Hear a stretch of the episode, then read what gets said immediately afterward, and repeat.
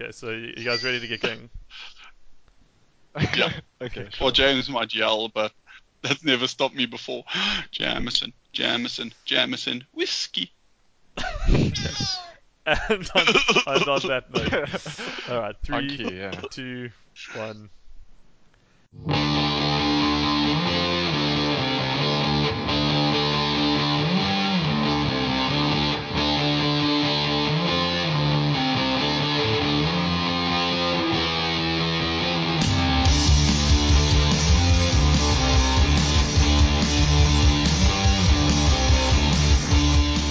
Hello and welcome to Elite Rugby Banter. This is the podcast about rugby that you've probably heard of before, which is why you're listening to it now.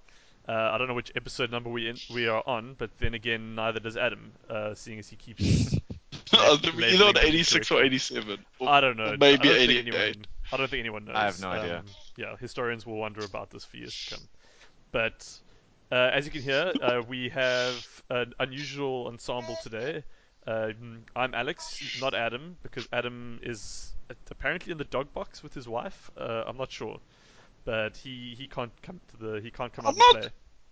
So yeah. Well, Adam said he was going to the Botswanan border to shoot a buck with a bow and arrow.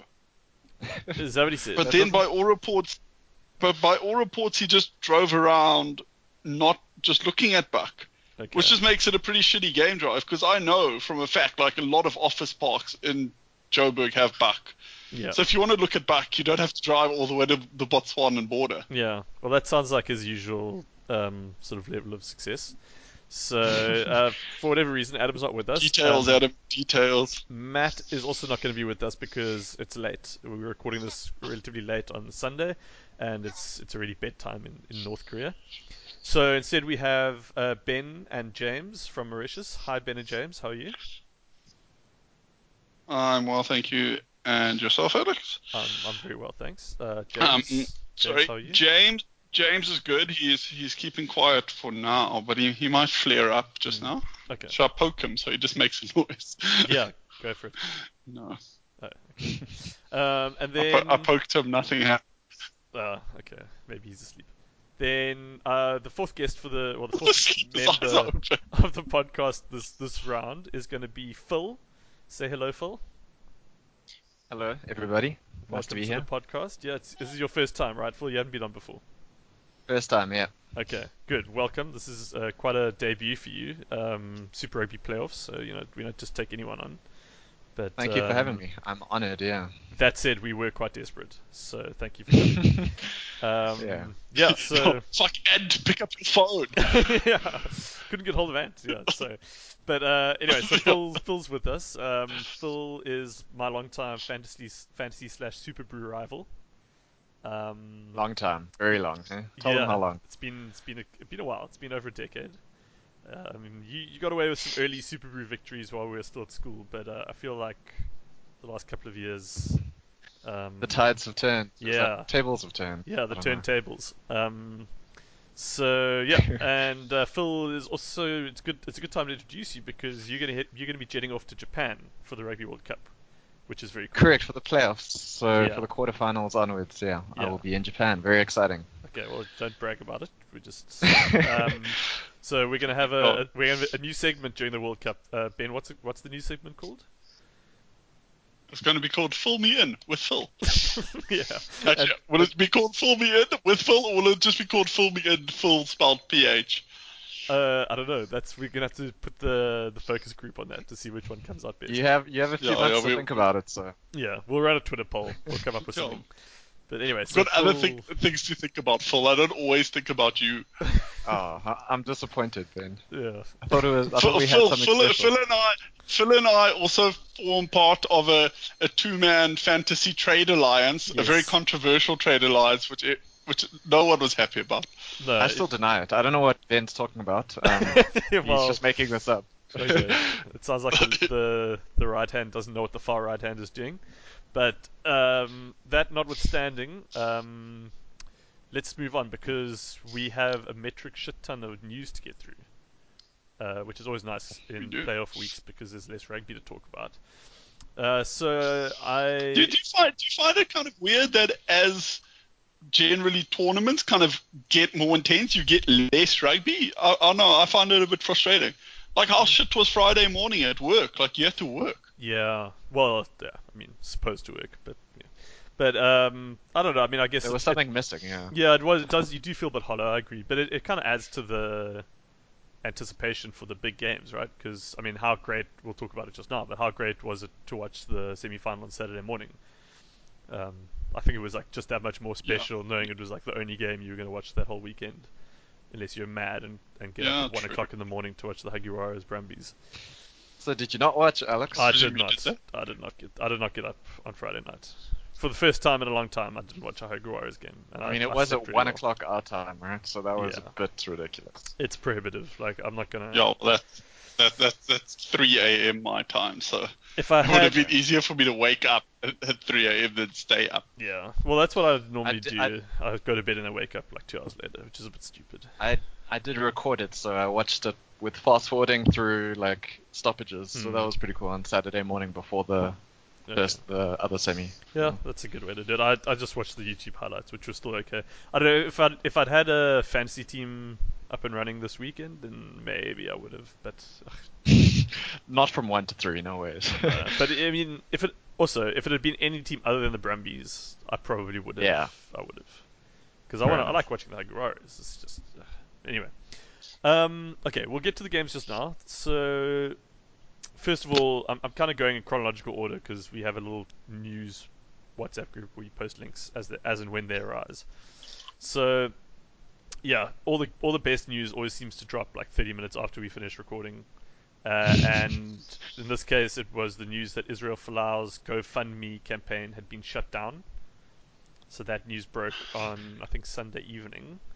And it does feel like a long time ago. Yeah, it was like about a week ago. So, sorry, I know this isn't news to you if you're listening, but, you know, whatever. You get what you pay for. It's news to us. Yeah. So, anyway, so on Sunday night or Monday morning or whatever the time zone was, Israel Folau's GoFundMe campaign to raise cash to fund his ongoing legal battle was shut down. And then, somewhat theme appropriately, returned to life 3 days later with greater power than before. So he was on a different platform. Yeah, not on GoFundMe, but the Australian Christian Lobby website. They've been kind of hosting it, I think, or they've been the spear end for the campaign, and they raised. I don't know. They've raised like over $1 million. Was it $1 million? No, they stopped raising money. They said basically, "Oh, we have enough." Oh, okay. Oh, okay, that's good. That's a lot of money. Yeah. Anyway, so they've got a lot of money.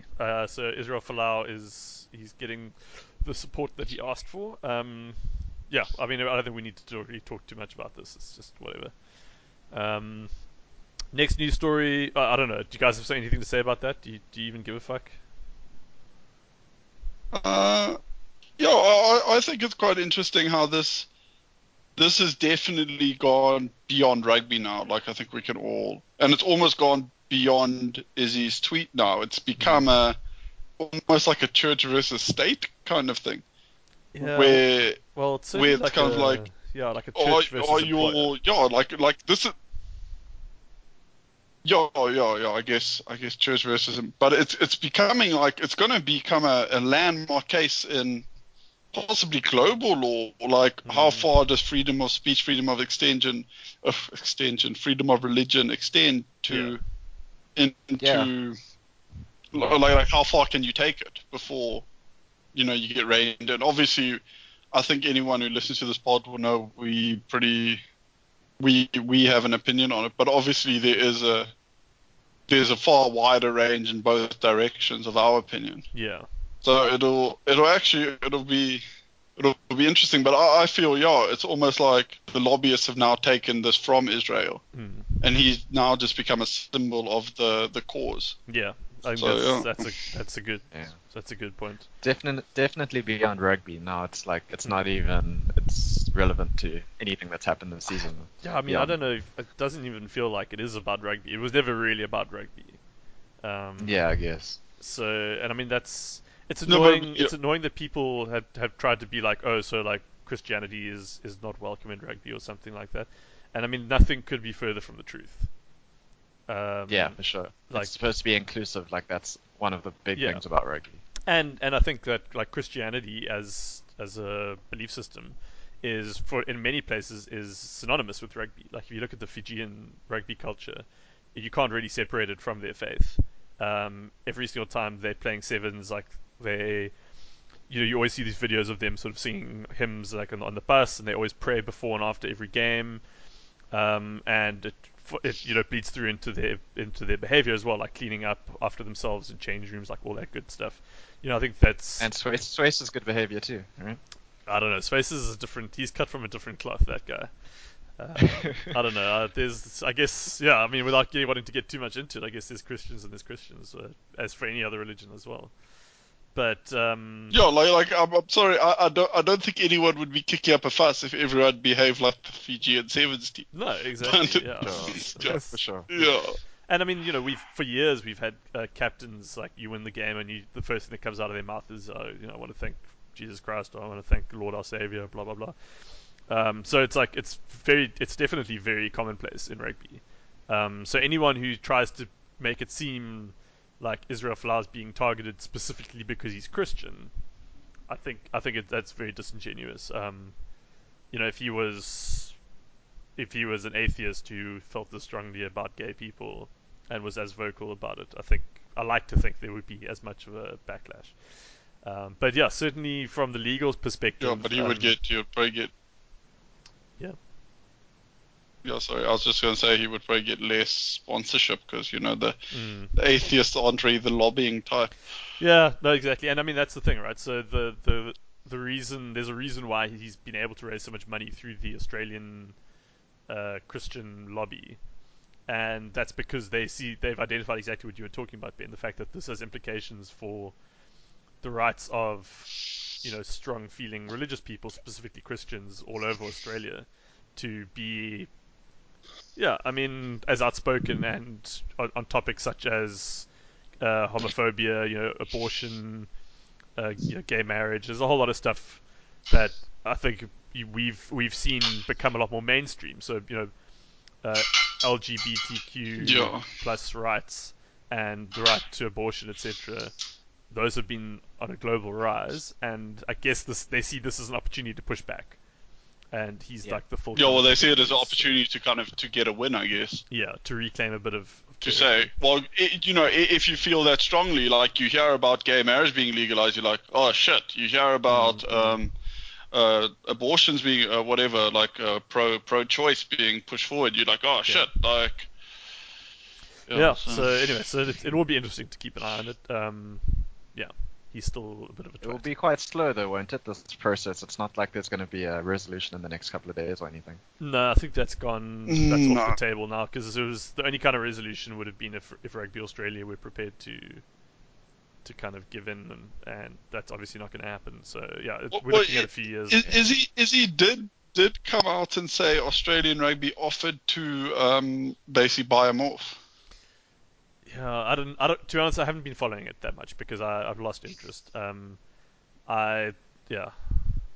don't see them. Well, just from an individual point of view, I think also considering Israel Folau is definitely a millionaire. Can we say that? Yeah, I think isn't it widely known? Like, he's got a property portfolio of about $5 million. Sorry, Aussie dollars. Yeah. So unless, and then what kind of dick says? Listen, I could pay for this, but I would rather lean on the charity of others. Yeah. Like, that's a bit... Yeah, yeah. It's like... Like, imagine James got sick or whatever, and I had lots of money, and I was like, you know what, I quite like my lifestyle, so I'm just going to put up a GoFundMe and just, see what happens. Like... Yeah, it is. Yeah, it's a bit distasteful, but anyway. All right, cool. I think there's been a lot said about this on various platforms, so we don't need to dwell on it for too much longer. Cool. The next item I have is what I've written down is Western Province Rugby Union is fucked. Yeah. Yes, so if you think that's news, is that new news? Yeah. Yeah. Apparently, I mean, it seems like I don't know. They should. Can't we just get Adam to slice in another segment where we talked about how fucked they were and just move on? Yeah, this is just cool. Wait, what's changed? What's actually changed? Well, so interestingly enough, there were two news stories on Sport 24 this week. So the first one is, the headline is, Western Province Rugby's money woes are set to cripple the union. And basically they were reporting that they were in the process of recontracting all their big players, so like Kulisi and Peter Steph-Tutoy, Stephen Kitsloff. Those guys were yet to re-sign, and Province were on the verge of re-signing them. And then it came out that they only had cash for like one more month's salary for their employees. So they had just had no liquidity, basically. But I don't understand what kind of fucking snake oil salesman they have who is keeping the players there. Like, because wasn't Kitsloff offered like 25 million rand or whatever to go to France or go to England or whatever? And who is this guy who has convinced Kitsloff to stay in Western Province when they have like 9 rand 50 between them? Like, what the fuck? We should get this guy and put him somewhere more useful. But yes, I mean, there's a paragraph here where it says, the Cape Union expects to make a loss of 30 million for the current financial year. Okay. They still need to pay back a loan of 43 million from Remgro, who bailed them out a couple of years ago. So they're like, they're 73 million in the red, essentially. No, it's even worse than that, Alex. Well, but like... Because that's just this year loss, so you have to add the losses they've made in every year. It's not like they were profitable last year, I'll tell you that for free. No, sure, but like I'm assuming that the Remgro bailout like a couple of years ago wiped the slate clean at that point.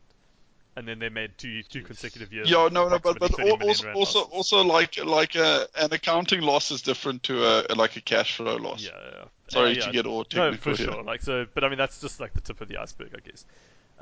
But anyway, so that was the first one. But then a few days later, there was another article which is how Western Province Rugby may be plucked from cliff edge, and this is basically saying like there might be like a light at the end of the tunnel. It's a very long article. Doing the plucking? Well, it's apparently they're going to be plucked by a private school group. The company is called Generation Schools. It's part of the Tremeton JSE portfolio. I'm not going to do that thing Adam does where he reads word for word, but basically, Generation Schools have approached West Province to look into the possibility of building schools on some of their property.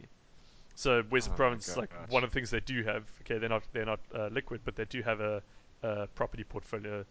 I don't know if it's worth as much as Israel Folau's, but it's worth something. So Generation Schools, I guess, are looking for land in Cape Town to build schools on.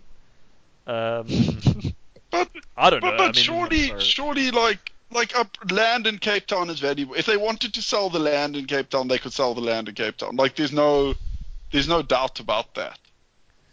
I don't know. Like I don't want to speak out of turn, but the local economy isn't great, so property market. No. But I mean, there's definitely, if, for example, Newlands, property developers would fight for Newlands.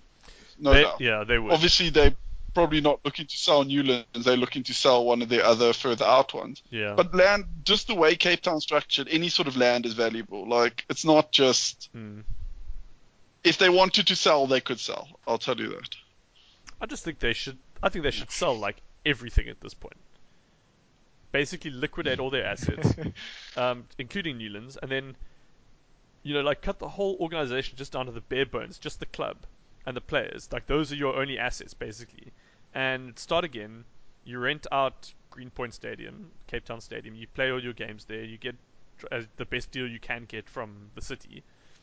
And I mean they can leverage their property portfolio to get a better deal with the city, right? So they can exchange property, which the city can then flip for, let's say, affordable housing, if they were inclined to do that or whatever, and then get a really good deal to rent out Cape Town Stadium, and then just start from scratch and build up your brand, because whatever they're doing at the moment is clearly not working. Like holding on to all these assets is not going to help. Alex, I'm so sick of your 2005 thinking. What they need to do is start a GoFundMe campaign, okay? Okay. They do need to get a big name. Say how closely Western Province Rugby is tied to the church, and by letting Western Province Rugby die, they allow atheists to strike a blow to the heart of Christianity, and they will raise billions within seconds. I like that. I think it's a good plan. So I think we should start this GoFundMe because I don't even know if anyone at Western Province has the ability to type. I'll email you. Apart from the guy who does the contracts, because obviously he's the world's greatest negotiator. Yeah, apparently those things are fucking ironclad. I don't know why they're like... Maybe he's promised Newlands to Kitshoff. Kitshoff is getting Newlands for himself. This is going to be there, brying in the middle of it, mowing it himself. That makes sense. That's why he stayed. Yeah, you can move his cows on. Like there was a I don't know if it was true, but it was like a rumor / one of these things at school where the head boy technically was allowed to graze his cattle on lower rugby field, which is like the first team rugby field, and this dated back to like the 1800s or whatever, when most of the kids at St Andrews were from the local farming community, and there was a rule that if you were a head boy, you could bring your cattle and they could graze on the first team rugby field, and you'd have to move them off for the games. Did I tell you? This happened at my class, though. Yeah, you said so. Maybe we've discussed this on air. It was always a rule that, but same sort of thing, that you could graze your livestock on the main quad grass if you were the head boy. Mm. And then, a few years ago, the head boy was a farmer, and he penned some sheep up on main quad grass on the last day. Yeah, it's a vibe. Anyway, so who knows? Yeah. Western Province is fucked. Western Province might not be fucked. I'm pretty... Maybe Kitchoff owns Newlands, we don't know. There's a whole lot. The truth is out there, we just don't have it. So, yeah. Anyway, okay, moving on to the next story. Nick Mallett is helping to pick the new Kings coach. This is the first of 4 consecutive news stories we have about coaches. So, let's get stuck in. Is there a follow-up for this one? There isn't. Why? Do you know something we don't? I just looked at some articles, and there's a race row apparently rocking the Southern Kings. Ooh, okay. Anyway, you carry on. Mallett should step back, I think, then, because obviously his image isn't exactly clean. Yeah. With that's the whole point. I think people are saying that racist Mallett should not be suitable to look for a coach or something. Okay. Anyway, do you know what? Mallett. Okay, I respect Mallett's opinion, but Mallett is an incredibly negative person. Can we agree? Yes. Yeah, that's fair. So how is he ever going to choose a coach? Because it's not the best and brightest are coming forward to coach the King. I think Mallett will just be these are idiots. They must fuck off. But maybe that's the plan. Maybe that's what they were thinking. They'll get him in, and he'll just be so frustrated at how bad the quality of options are that he'll just be fuck it. You know what? I'm going to do it myself. I will coach the Kings. I, Nick Mallett, am now the Southern Kings coach. You hired me to a point, and I have done so, and I choose myself. Or he'll do Do you think he would be a good coach? I mean, he's pretty old these days, right? Yeah, but I mean, I don't think they're swimming in... No, he's not. He's not.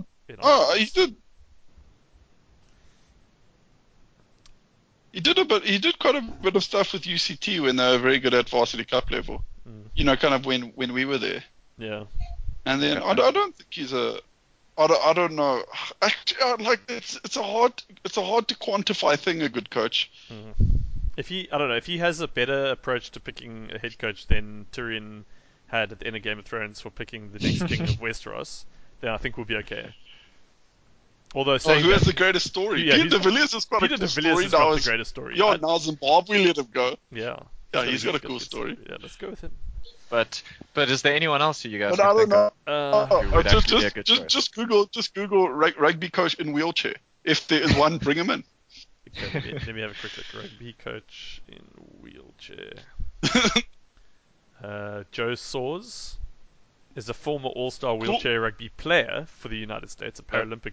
So he's basically what's his name from Friday Night Lights? Jason Street. Jason Saracen. No, Jason Street. Saracen. Matt Saracen was the replacement. Okay, rugby coach in wheelchair, South Africa. Oh, cool! Yeah, bring him in. He can coach the Kings. Hmm. Okay. For some reason, Andre Fenter's coming up, so I don't know. Maybe there's something we don't know. Just Google knows something we don't. Maybe it's like he's put people in wheelchairs. I don't know. It's a weird one. I think he's in a wheelchair now. But he's not a coach. Is Andre Fenter in a wheelchair? I think so. He's got one of those diseases. I don't want to speak lies. Right. Yeah, he's got Is that motor neuron disease? Yeah, something like that. Transverse myelitis. Yeah. Okay. Shame. Fuck. I reckon he could do a job though. Let's get him in. Let's see what he can do. Okay, cool. So Andre Fenton's going to coach the Kings. Okay, so that's glad done. We solved this next time. And that also helps us avoid the race riots, which is good news. We don't want that. So we've done two birds with one stone there, so that's great. The next story, Harvey Sfuri is going to be the new Cheetahs coach. And he's joining from Marty's. Stellies? Yeah, from Stellenbosch. So he's obviously been... So I'm just Googling him quickly because I didn't do my pre-prep. But he's been a very successful coach at Stellenbosch in the Varsity Cup. He's been there since 2016 and they've won... twice? Two in a row, I think. Yeah, and apparently they were shit for. Yeah, well, they did go through a bit of a bad patch, and I think that was when Sean Rue was still coaching them, and he's now coaching the under-21s. Everyone seems to hate him. Yeah, everyone hates him. I don't know why. But, yeah, so Harvey Sfuri, I'll just run you through his rugby CV, which is pretty good. He did play for a while in the Western Cape, mostly for amateur sides. He played a bit of provincial rugby for Borland. I like a good Borland player, that feels honest to me. He's played. Yeah, that feels like you're in it for the love of the game. Yeah, he played for Stellies. Sorry, can I just ask a question about Sean Rue? Yeah, hang on. Let me just get through this quickly. So he played for the Dagbrioek Kosses for Stellies. So I don't think he even played for Marties, but the Dagbrioek League is quite a good vibe. So that's cool. Then he played. Oh, sorry. Does this imply that it's harder to play for Marties than it is to play for Borland? Probably, yeah. Because all the best Marty's players will go play for Western Province. Which is bullshit, though, right? It is bullshit. Yeah, we've spoken about this. Yeah, we've spoken about this. Okay. Like the fact, no. I mean, you and I, we've spoken about how, how Borland just gets screwed out, and you watch the Mitre 10 Cup, and you see how strong these sort of random unions are that then get screwed over at Super Rugby level, but they still get to keep their good players at the Mitre 10 level. Yeah. And we just don't have that with Curry Cup, so it's really frustrating. But anyway, so let me just quickly do this before we get fully sidetracked. So he played in the Corsairs League. He then played for the second team at Marty's, which is the Victorians, which is a little bit of a weird name for an Afrikaans university. But anyway, he then played club rugby for Malmesbury and then joined the Series team. So we're getting super niche.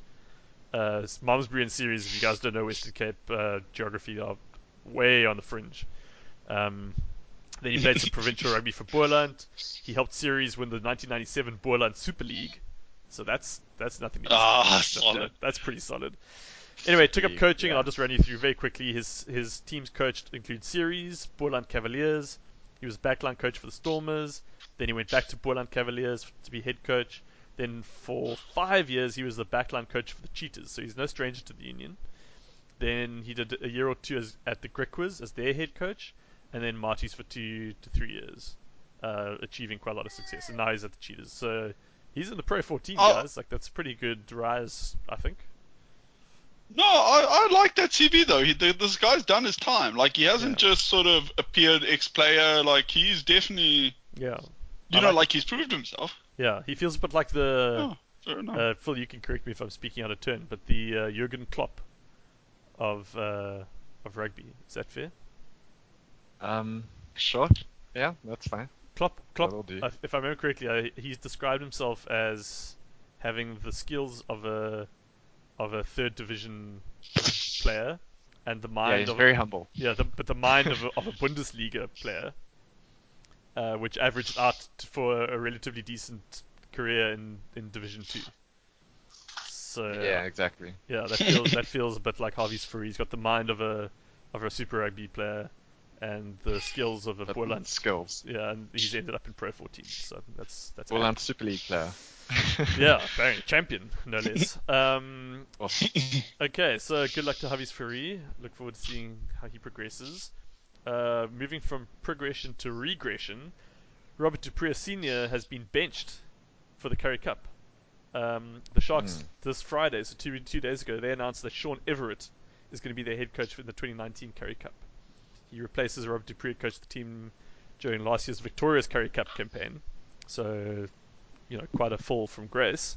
But yeah, he was lambasted throughout the Super Rugby campaign, Robert Dupree. And I would say quite fairly, but honestly, he would have avoided so much criticism if he had just dropped his oldest son, Robert Dupree Jr., for Kerwin Bosch. Yeah. Like, way If he just never brought him to the Union. Yeah, that would have helped. That like, what did we say as soon as we heard about this? We said it opens the door for so much nepotism and so much criticism, even if it's not happening. Yeah, and I think those are paraphrasing what we said. Yeah, and I think at the beginning of this of the season, because like as I just mentioned, like they won the Curry Cup with Robert Dupree at 10, I think. And you know he was playing decent rugby. Like they, if you didn't know that Robert Dupree Sr. was the head coach for the Sharks, you would have said that's a good addition to the team when he came from the Stormers, because he had a good little career at the Stormers and he joined the Sharks and you were like, cool, you know, he's a decent player. He was in like a Bok extended squad. He played that game against Wales, I think, in the overseas one, in the US. So you know he was on an upward trajectory, so it was a good signing. He had a good Curry Cup campaign, so it made sense for him to be the starting fly-half going into Super Rugby. But then he just lost it, and he played worse and worse with every game. But I think it was only in round 10 or round 8 or 10 or somewhere like mid-season where Dupree Sr. finally pulled him and put Kerwin Bosch in. So because he also didn't get a break because he played with the Sale Sharks like non-stop in between. Exactly. And so I don't know, it was bit of a dodgy decision, and like it just seems like everything's fallen apart, like the wheels have just come off the Union. I don't know if it was like planned though the whole time. Like I don't know if he would have actually been coach of the Curry Cup, because you know so many of these Curry Cup teams they give the reins to like the sort of assistants and stuff anyway. So you might be right, but I'm still hoping that he just leaves and goes to Sale anyway, like Senior too. Well, the timing is weird, right? Yeah, it's a weird time to announce this, like after a disastrous Super Rugby campaign where people have been calling for his head. Yeah, it doesn't look good. So anyway, we'll see. Hopefully Sean Everett has a bit more luck in Curry Cup. I like it. I like what you're talking about. I like the fact that they do give up and coming coaches the Curry Cup. Then, but do you think that kind of dents the Curry Cup? Because I was chatting with my mom about this and saying how Curry Cup has become less and less prestigious, less and less important. Like I don't care about Curry Cup anymore. Well, I do. I like it because it's like one time. I like it because the game, the tickets are cheaper, so like we can go. And you get to see the young players. Yeah. Yeah, it's cool. Like, and that's the thing, right? So I think our biggest problem in South Africa, in terms of rugby at least, that's a whole other conversation. But our biggest problem with South African rugby at the moment is not really the player brain drain that people talk about, like losing all our best players overseas or whatever, which is debatable in and of itself, because we've seen from like the Junior Rugby World Cup and even Curry Cup and Vodacom Cup, we got some fantastic young players coming through. So the conveyor belt is working with young playing talent. I think the biggest problem is coaches. So we don't have a coaching conveyor belt. That's where we fall off compared to the other teams like New Zealand especially. So I think it's really important to use Curry Cup as an opportunity to get young guys like new names like Sean Everett and John Dobson, who's taking over next year from the Stormers, get them some relatively high level experience, because otherwise you're left with we've just been singing his praises. Harvey Sfuri sounds like he's got a great rugby CV and everything, but would you be comfortable taking him from Marty's and putting him straight into the Bulls, for example, Super Rugby level? I'd be a little bit uncomfortable with that. I'm happy for him to go to Pro 14 for the Cheetahs, but I'd be a little bit more skeptical if he was going straight into the Bulls head coach or Stormers head coach position. So I think it's important to get some Curry Cup level or Pro 14. But you are right, Ben. Yeah, it's become less prestigious like every single year. Yeah, yeah. I mean we may love it, but that's because we're weird like that. Yeah, I guess. Yeah, it's our fetish. Okay, so I'll go to the last coaching story, which is probably the biggest one, to be honest. Colin Cooper is stepping away from the Chiefs. Colin Cooper, head coach for the Chiefs in Super Rugby, and he is going to be replaced by Warren Gatland, which is huge. But only in August 2020, though. No,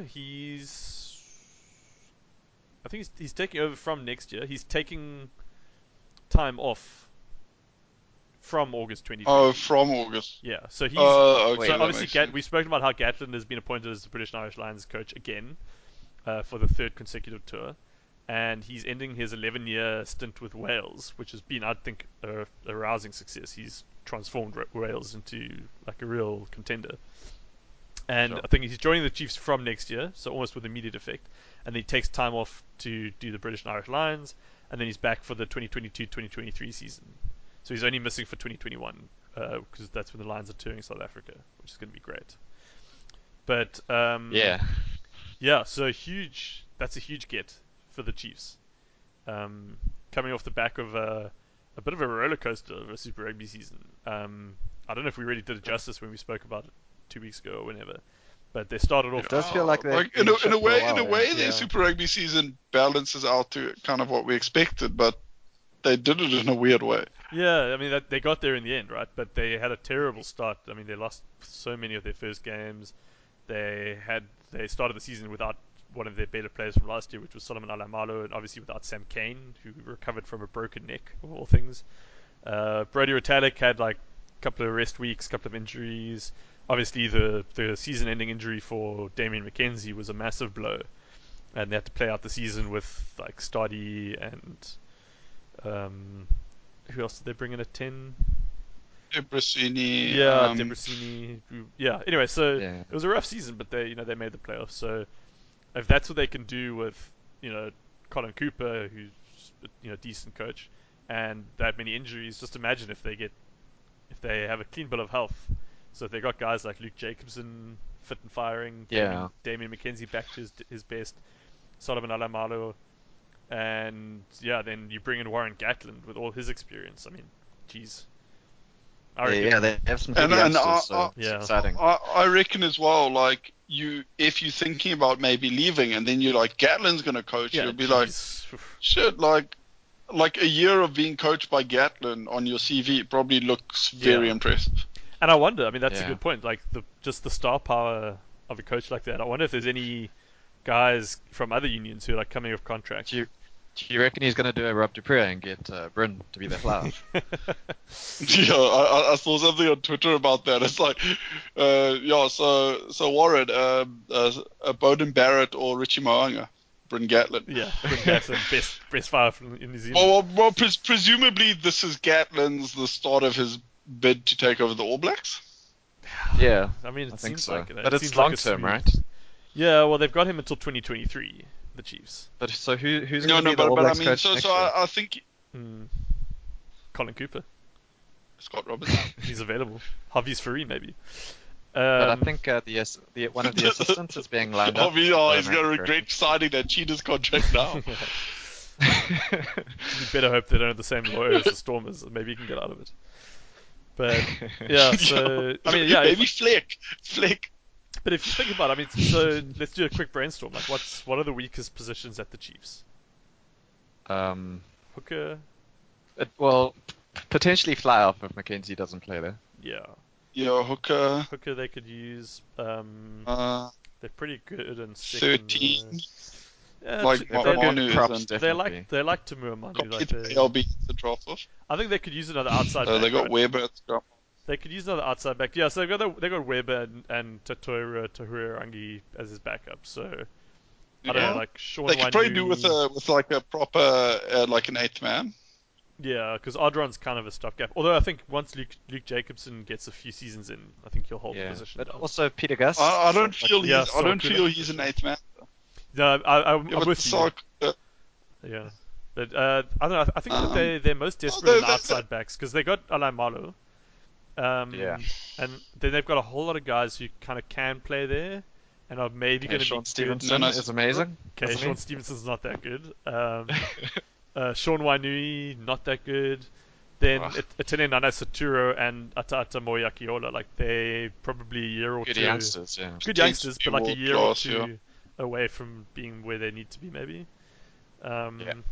I don't know. So like maybe it's a long shot, but if you're someone like Braden Enor or Will Jordan, like one of these Crusaders outside backs who's struggling to get game time, and you get to go play with Gatland. Like that's, yeah, I'd be tempted. I hate the Crusaders. I don't know what they do, but I feel like people love them so much that they don't want to leave, even if they're not getting game time. Yeah. Like, they just love being down there. They're basically the Bulls. Do you know what I want to see? You know this guy, this Leicester...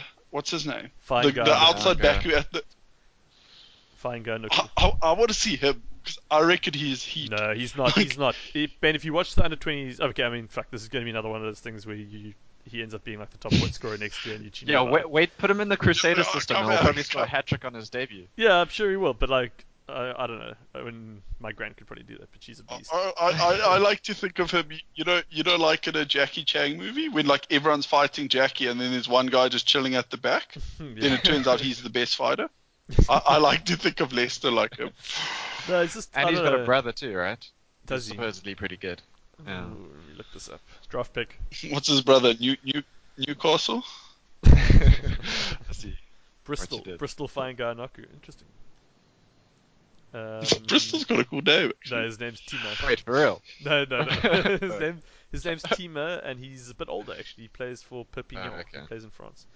He's left already. Yeah.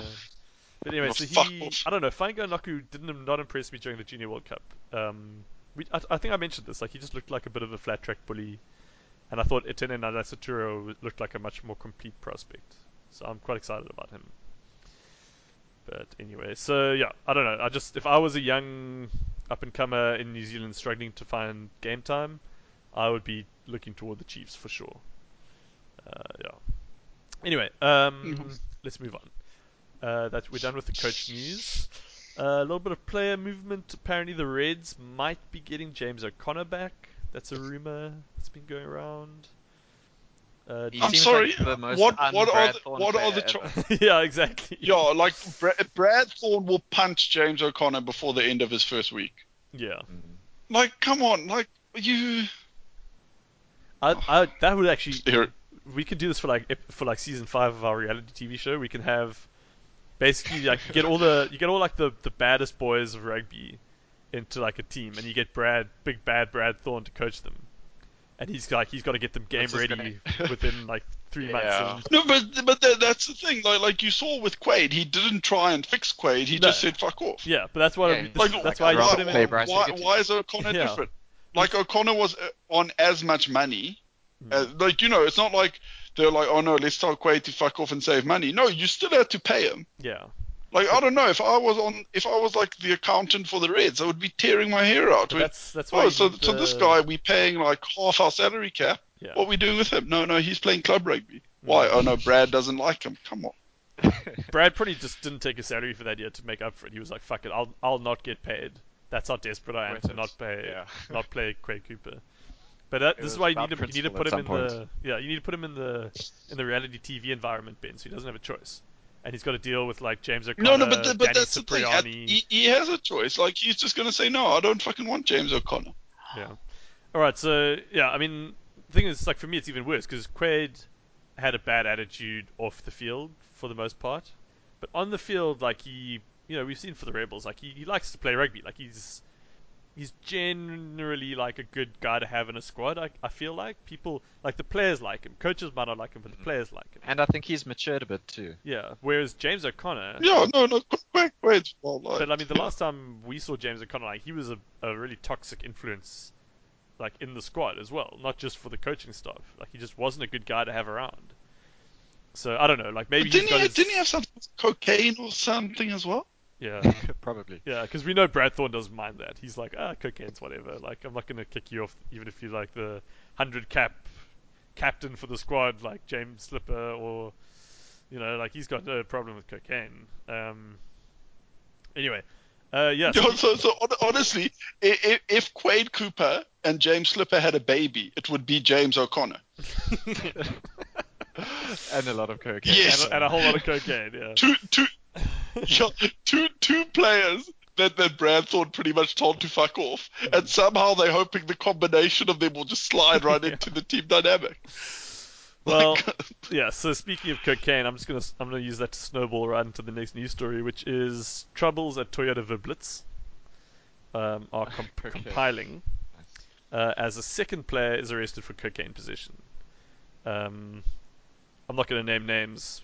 Most of all because I don't have the link open in my browser at the moment, but also because I don't want to get sued. We are not afraid to name names, by the way. Some sort of New Zealand. Remember when there was an Australian match-fixing thing and we were just speculating.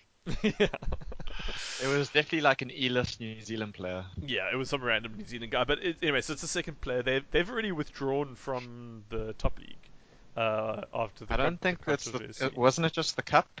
Oh, it was just the cup that they're playing at the moment. Yeah.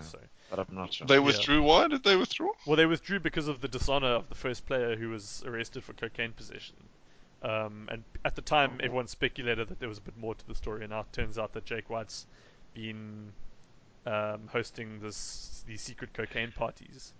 So that's Jake White's secret. Yeah. Again, not wanting to name names, but Jake White is... You mean Jake White powder? Yeah, Jake White, a World Cup winning powder. Yeah, I don't want to like name names or anything like that, but definitely Jake White has been hosting cocaine parties. Definitely Jake White's a big cocaine. Yeah, he's at the center of this massive cocaine smuggling ring. Like this is just the tip of the iceberg. Do you know what? Jake White could reveal it, like he does cocaine every day halfway through his book, and it would be fine because no one fucking reads it because it's shit. Yeah, but he'd say something about the World Cup while doing it. Yeah, exactly. I wouldn't have gotten through the World Cup. No, he definitely filled up the William Will Ellis Trophy to the brim with white stuff and just buried his face in it. Yeah, exactly. Yeah. So anyway, Jake White's players are going mad on the white stuff. That's that news. Then a bit more player news. Nick Groom is leaving the Lions and going to Edinburgh. Yeah. So, okay. Cool. Then finally, Sharks. Is Nick Groom capped for South Africa? No. He's been so disappointing for the Lions. Every time I see him, he's just not very good at all. He's a player that I'm not disappointed that he's leaving. I feel like he just never lived up to his potential. I don't think there was ever too much hype with Nick Groom. There was a bit, like for a while, he was a bit like a poor man's Aaron Smith, in the sense that he did the basics right. Like he wasn't trying to be like a Faf or a Francois Hercart. He wasn't trying to be a hero. Yeah, he was just like, he'd show up at the ruck and he'd get a good pass away, and that was kind of fine. But he just wasn't that good. So him and Reinhardt... Do you want a story about Nick Groom? Yeah, okay. Go ahead. You know Nick Groom went to UCT, obviously. Yes, we're all at UCT. So, the three of us were at UCT together, Ben. We know this for the same reason you do. Yeah. Well, I'm telling the listeners. Okay, sorry. Okay, so he was at a few lectures with Joe, my wife, and Joe called him Luke for 3 years. Okay. You just didn't know his name. Okay. Like, you'd be like, hi Joe. She'd be like, hi Luke, and just carry on. and then one day she did it when she was with Farah, and Farah's like, Joe, that's Nick Groom. He's basically a professional rugby player. She's like, next day, hi, Luke. Farah must have been so ticked off about that. That would have been like blasphemy for him, because he benched behind Groom for the Ikeys, didn't he? Yeah. Yeah, so he would have moved up to him a little. I mean, and he was good for the Ikeys. Didn't he win that great game? He was part of that squad that won that fantastic Varsity Cup final for us. Yo. Yeah, I think there's really good at like UCT level. Yeah, 2020. Yeah, but I feel there's a step up between Varsity Cup and. No, yeah, but so he hasn't been capped for the Springboks, eh? But the thing is, he came back to play for the Lions to try and make the Springbok squad, right? And Reinach was the guy. No, but I mean, do you think he's going to play for Scotland then? No. I looked at his. He's played for SAA. But I mean, fuck knows what that counts for these days. I don't know. I reckon he might. I don't know if he has links to Scotland though. He's 29 already, so if he was trying to qualify through residency, he'd be like 35 or 34, however long it takes. I don't think it'll happen. I think I'd rather play like a 50-year-old Greg Laidlaw. Yeah, I don't know. For me, like Nick Groom represents like he's like a classic UCT player, who kind of makes it to Curry Cup. And a little bit of Super Rugby. Yeah, like well coached, tries hard, is likable, like the boat, Yeah, exactly. Like, so I'm glad that he's still milking his career for a bit more. I think he's doing better than expected. Anyway, enough said about that. Okay, then probably the big news domestically is the expansion of the Bok camp to add players from the Sharks and the Bulls. They had the week off following their semi-finals. I've got it open here. So, guys not considered were Ron Boerter, Dan Dupree, Warren Whiteley, Damien Willemse, Jan Serfontein. Yeah, I don't know why they fucking mentioned Jan Serfontein. I think they were just getting spammed by people asking where he was. I don't like that they mentioned Ron Boerter there either. Yeah, but I mean, Phil with locks, because they've called up Reinhardt Elstad, right? And Ori's also in the squad, so they're scraping the barrel, I guess. Yeah, we're not looking good. I don't know, would you rather have Ori or Boerter? Ori. Okay. I'm close, for me it's Ori. It's like 50-50. I think if I had to pick, I'd go Ori. Boerter's the more physical one. Yeah. Anyway, so I'll just run through the... It depends who you pair them with though, because I would rather have Ori paired with Eben. Yeah. But I would rather have Boerter paired with Archia. Yeah, no, exactly. They're different locks. Yeah, fair enough. Yeah. Okay, so because Boerter's a 4 lock and Ori's a 5. Yeah. Okay. Yeah. So I'll run you through the new names. So Scott Brits is back. Fair enough. Lord Diache sounds like he's recovered, I guess. Sounds pretty much needed. Yeah. Thomas de Toy is there, but Kuni Oosthuizen isn't. Which is super weird. It's quite big. So maybe... What happened to Kuni? Kuni hasn't played for a while now, huh? Yeah, so he's just... I don't know. But I think Thomas de Toy is preferred because he plays on both sides now. Yeah, and Kuni doesn't, which is all very silly. Yeah, I was about to say. So I think de Toy is maybe he's like the prop joker. Swimming boat, so sort of. Yeah. Then Lizo Koboka, he's there as a Lucy, so that's fantastic. That's good. Very excited for him. And Trevor too, right? I'm going alphabetically, but yeah, Trevor's there. Okay, sorry. It's okay. Forgiven. Trevor was the next name. Then Marvin Ori. He was already there. Quacker was already there. Achir Sneeman, of course, the Mad Hatter. And then finally Dwayne Vermeulen in the forwards. So that's all pretty standard. No Sharks other than Thomas de Toy. And Francois Lowe. Did you say Francois Lowe? No, I didn't. Fuck him. Because he just came in too, Yeah, but fuck him. But because of injuries, he's probably going to play, which is quite worrying, I think. Well, we don't... Yeah, well, do you think he'll start over Marcel Coutier? I don't think he'll start. Yeah, surely Rassi will want to see Marcel Coutier have a run? Hope so. I hope so. I don't know, though. It's going to be really interesting. I'm looking forward to... Sorry, you guys lured me into talking about selection. Got you, man. But we'll do this in more detail. We'll do this in more detail after the Super Rugby campaign ends, and we can theory craft a little bit. So let me just run through the backs. Lucanio Warwick Gallant, didn't have a great year. Jesse Creel, good, back from injury. Makazola Mapimpi, Spunkosi, no surprise there. Andre Pollard, no surprise there. Yeah, I think that's about it of the new names. So yeah, we'll be interested to keep an eye on that and see what Rusty comes up with. Cool, guys. Unless there's anything to add, that's the end of the news. I just want to ask: so, do you guys think that Jean-Luc Dupré was bad, so bad this season that he's not being considered, or something else? Because he's not on the injured list, but obviously he's injured. Sure, I mean... That's weird, actually. Because Dwayne's the only specialist number 8. Well, Dan Dupree is on the injured list, right? Yeah, yeah. So so we're looking at blindside, but I mean, Jean-Luc. So I feel like they gave his position to Elstad, which is really, which is really fucking weird. I hate that decision. That's backwards thinking. That's terrible. I hate that decision too. Yeah. And I mean, Jean-Luc Dupree wasn't as good as he was last season, but he wasn't that bad, was he? I would say Jean-Luc Dupree is one of the few players we have that could make the All Blacks. I think so too. Just in that position. Definitely. So it's a positional comparative advantage, but because I would say he's better than Squire. Yeah, I think so too. But ask yourself this: if Jean-Luc Dupree wasn't already a Springbok, would you make him one after the season? No, I hate that shit. Fuck that. No, but we know the thing is, like, this season isn't a reflection of what he can do. Like, we know he's better than this season. Yeah, but I think maybe Rusty's just saying, like, it's a World Cup year. We're less than 100 days out. I don't care what you've done in the past. I'm looking on form alone.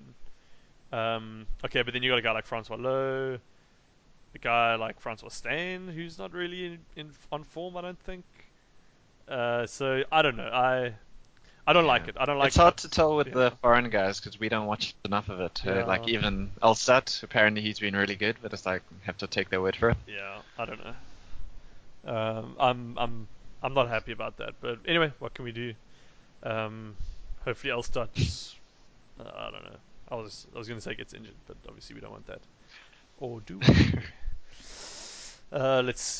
We'll see if we can get Ant Sangoma on it. See if he can get Jean-Luc Dupree in. Okay, I think we're done with the news, guys. Are you guys happy to move on? Yeah. Yeah. Okay. The next item on the agenda, on the running order, is Ben's big idea. Ben. Sponsor pending. Ben's big idea is sponsored by either Ben Smith, Ben and Jerry's, or Ben May, depending on who gets back to us first. Hopefully, before this goes out to air, we'll get an answer to our DMs on Twitter. And hopefully Ben Smith. That would be good. Oh God!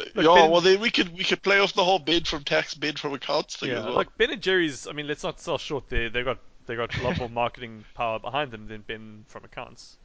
But we get free ice cream. I don't know. Wouldn't it have melted by the time it gets over? I mean, look, we have technology these days, but look, like I said, we're waiting for them to get back to us. It's a race to the finish. It could be anyone. It could still be Ben May, right? So yeah, like it's Matt would like that. It's anyone's guess. It could be anyone. Hopefully, by the time this podcast goes out to air, we have an answer. I'm sure we will. Not like they're not going to sit on a deal like this. Someone's going to jump on it. So by that time we'll have an idea, and then we're going to go back. I'm going to ask Adam to come back to this point, and he'll do his post-effect magic, and we'll just edit out whoever didn't get back to us.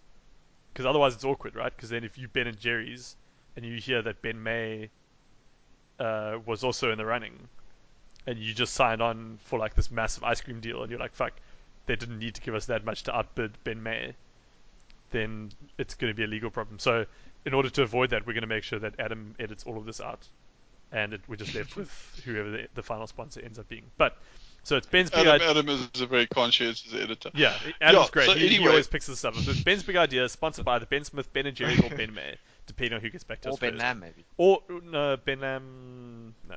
What about Benny Hanna's, that sushi place in or that teppanyaki place in America? Are those the shirts, like the Hawaiian shirts? Benny Hanna. I thought Benihana was like a restaurant in America. I don't know. But anyway. Let's not muddy the water here. Yeah, anyway, so Ben, hit us with Ben's big idea. I think it's explained in the title. I'm not sure if I'm going to have a big idea every week. I generally have one big idea a week, but it's not always podcast related. Okay. And it's always a load of shit. But my big idea for this week is that instead of basing the home Super Rugby who gets home playoffs on like win records, points, whatever, they should rather base it on the crowd attendance throughout the season. So whoever's had the most people come and watch their matches, they are given preference to home playoffs, basically. Nice. Mm. Yeah. What got me thinking about this was I was watching the Jaguares. I was watching the Crusaders. They had a semi-final against the Hurricanes. World-class rugby. The stadium wasn't even full. Yeah. Yep. Jaguares, on the other hand, had to, slug it out against the shit team that is the Brumbies. Mm-hmm. They had a full stadium. Why? The Crusaders don't deserve the final. The Jaguares do. Mm. So, yeah. Anyway, that was my... So yeah. Yeah, that was my logic behind it there. Yeah. So, I mean, we can make things really interesting. Yeah. The Jaguares fans would appreciate that final a lot more.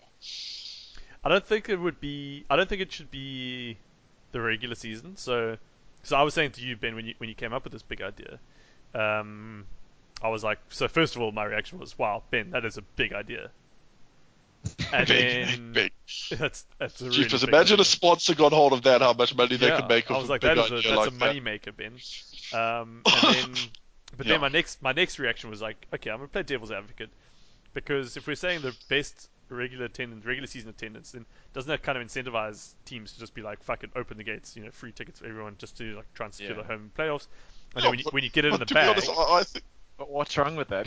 Well, no, well, I think that's awesome. Not, a full stadium. I mean, okay, I'm not the tax accountant here, Ben, but I think that maybe giving away free tickets to every game is not a moneymaker.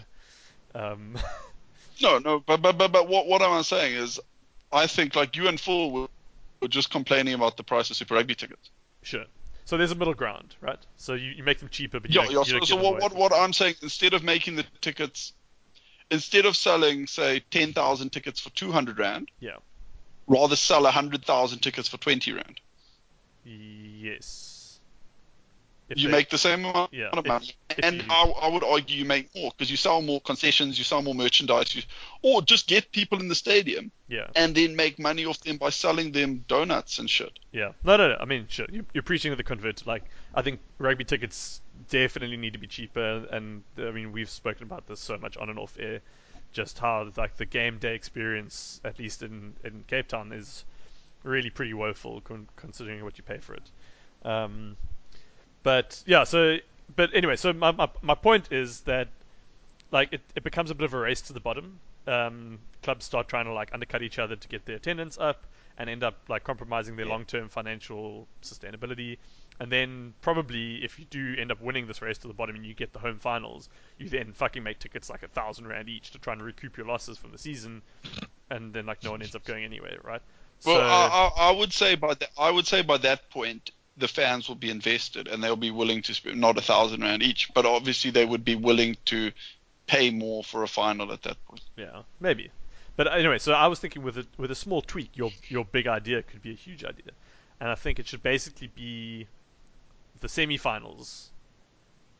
The winner of the whoever gets the best attendance in like the quarterfinals or the semi-finals gets to have or combined or whatever. Yeah. So my issue with that is that Ellis Park seats 80,000. Yeah. So you could get to a point where your stadium lets you down. Well, you can have it as like a percentage, right? Yeah. And in Argentina, you mustn't have it as a percentage. You just have it as an amount of people. But then, I guess then they could move to the bigger stadium. They can move to the cricket stadium or whatever. Yeah, but so be it. Like if they can do that and still generate like this fucking amazing crowd, then all the more reason for them to host the final. I think they should. Like if they can play imagine if the Jaguares got a home final against the Crusaders and played again in front of a crowd of 100,000. That's doable at those big football stadiums. Yeah. No. What's the size of the football stadium in Buenos Aires for? It's like huge. I think it's like 80,000. Yeah. I'm looking it up right now. Estadio Pedro. List of football stadiums in Argentina. Okay, this is better. Okay. Capacity. But they haven't hosted a World Cup, I guess. Okay, recently. So the capacity is not that big, 66,000. Yeah, but still, that would be fucking awesome. So that's where River Plate, that's where Argentina play all their football matches, international football matches. And that's in Buenos Aires. So if they played at the Monumental Antonio Villaberti, then they could have a crowd of 66,000 compared to Christchurch Rugby Stadium. It's like 19 or something, isn't it? 18,000. Yeah. So it's a quarter. 18,000, half of them standing in the... That's fucking pathetic. To be fair, the old stadium did get hit by an earthquake. Yeah, but I mean... Yeah, but the old stadium wasn't much bigger, was it? I don't know. Anyway, so well, but they didn't even fill those 19,000 to play the Hurricanes. That's the thing, right? So that's if they get so disappointing. If they're sold out, it's 18,000 people. And if you're not going to sell out against the Hurricanes, I don't think you're going to sell out against the Jaguares.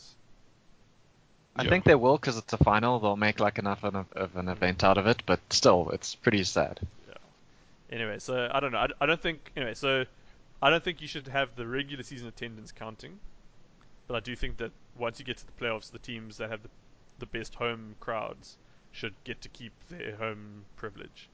No, I think you should do it over the whole season and let the fans know, like, it's on them. Yeah. And I'm sure some of the teams would still just charge normal ones and say, fuck it, we're not going to compete. We're not even going to make the playoffs. Yeah. Yeah. I think that's defeatist, and then like the fans will censor it. Yeah. Yeah, that does become like a self-fulfilling prophecy. If you charge people money to watch your games because you think you're going to lose anyway, and then you got a shit crowd dynamic, and then you end up losing because your stadium environment's shit. Yeah, anyway. Alright, anyway, so... Definitely, the Stormers would definitely do that. Yeah, I guarantee you right now, like Stormers would be the first to do that. And also, they don't have a choice. Yeah, the Stormers would up their prices somehow. They'll be like, no, and then we can just blame the fans when we lose. And then go bankrupt. Alright, so that was Ben's Big Idea, sponsored by either Ben Smith, Ben & Jerry's, or Ben Mayer, depending on who gets back to us first. Right, we've already done a bit of a segue. Let's talk about the games, the main attraction. Jaguares versus the Brumbies. This was played... Let me buy myself some time while I look up the match stats.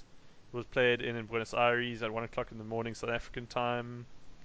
It was a game of rugby that took place between the Jaguares, who are from Argentina, and the Brumbies... Scroll down. Who are from Canberra in Australia... And we have the match report in front of us. The final score was 39-7 to the Jaguares. Halftime score. Who was the ref? The ref was Mike Fraser from New Zealand. Assistant referee Glenn Jackson. Assistant referee 2 Federico Anselmi. TMO Santiago Borsani. Do you have any other questions? I think Mike Fraser's okay. He's like fine. It's just, I feel like we've lost perspective on what a good referee is these days. I mean, I think we'll get there later, but my favorite is Sorry, Ben? Do you think their hands are a bit tied now? Like, the rules are just so complicated and subjective, and like, you can't actually have a good game as a referee? Like, are the rules that complicated and subjective? Like, I think there's a lot of subjectivity, but I mean, I think the rules are that complicated, are they? They're definitely subjective. Maybe not that complicated. They are subjective. Yeah, I'm with you on that. But, like, I don't know. Yeah, anyway, so, Phil, you watched the extended highlights. I don't know, Alex. I didn't know what a knock-on was in the Hurricanes game, so what do I know? But you did. We had this conversation. You were the one who because I said... I thought it was the whole... Yeah, but I must have forgotten about it. Yeah, absolutely. You just got a bad memory, because we said ages ago we had this argument, or like this discussion, and I was adamant, well, I was semi-adamant, that it was anywhere on the torso, like your shoulder, your chest, and then you were the one who put me right and said, no, it has to be your arms, your hands. So, yeah, anyway, we'll talk about that a little bit. So, Phil, do you want to tell us your thoughts on this game? Because I think you watched more of it than the rest of us. Yeah, sure. So the Brumbies were just really bad. They hardly showed up, and not taking anything away from the Jaguares. They were really good. They started really strongly. They scored like a try within like the first 5 or 10 minutes. I think it was Kubeli, and that just pretty much set the tone. They, they rushed out of the blocks, and then they tackled well, and they took all their opportunities, and the Brumbies just never got into the match. And at halftime, it was pretty much over already. Like, they had a 20-point lead or something, and Brumbies just never looked like getting back into the match. Yeah. So did it look like the Brumbies wanted to get into the match? Like I only watched the highlights. Mm-hmm.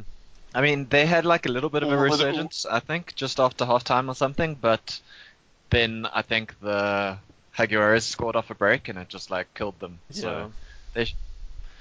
So I saw Orlando scored. He had a double. And scored very well in fantasy. What did we have him at? Like 94, 95. Yeah, he was the top scorer for sure. Yeah, so he did really, really well.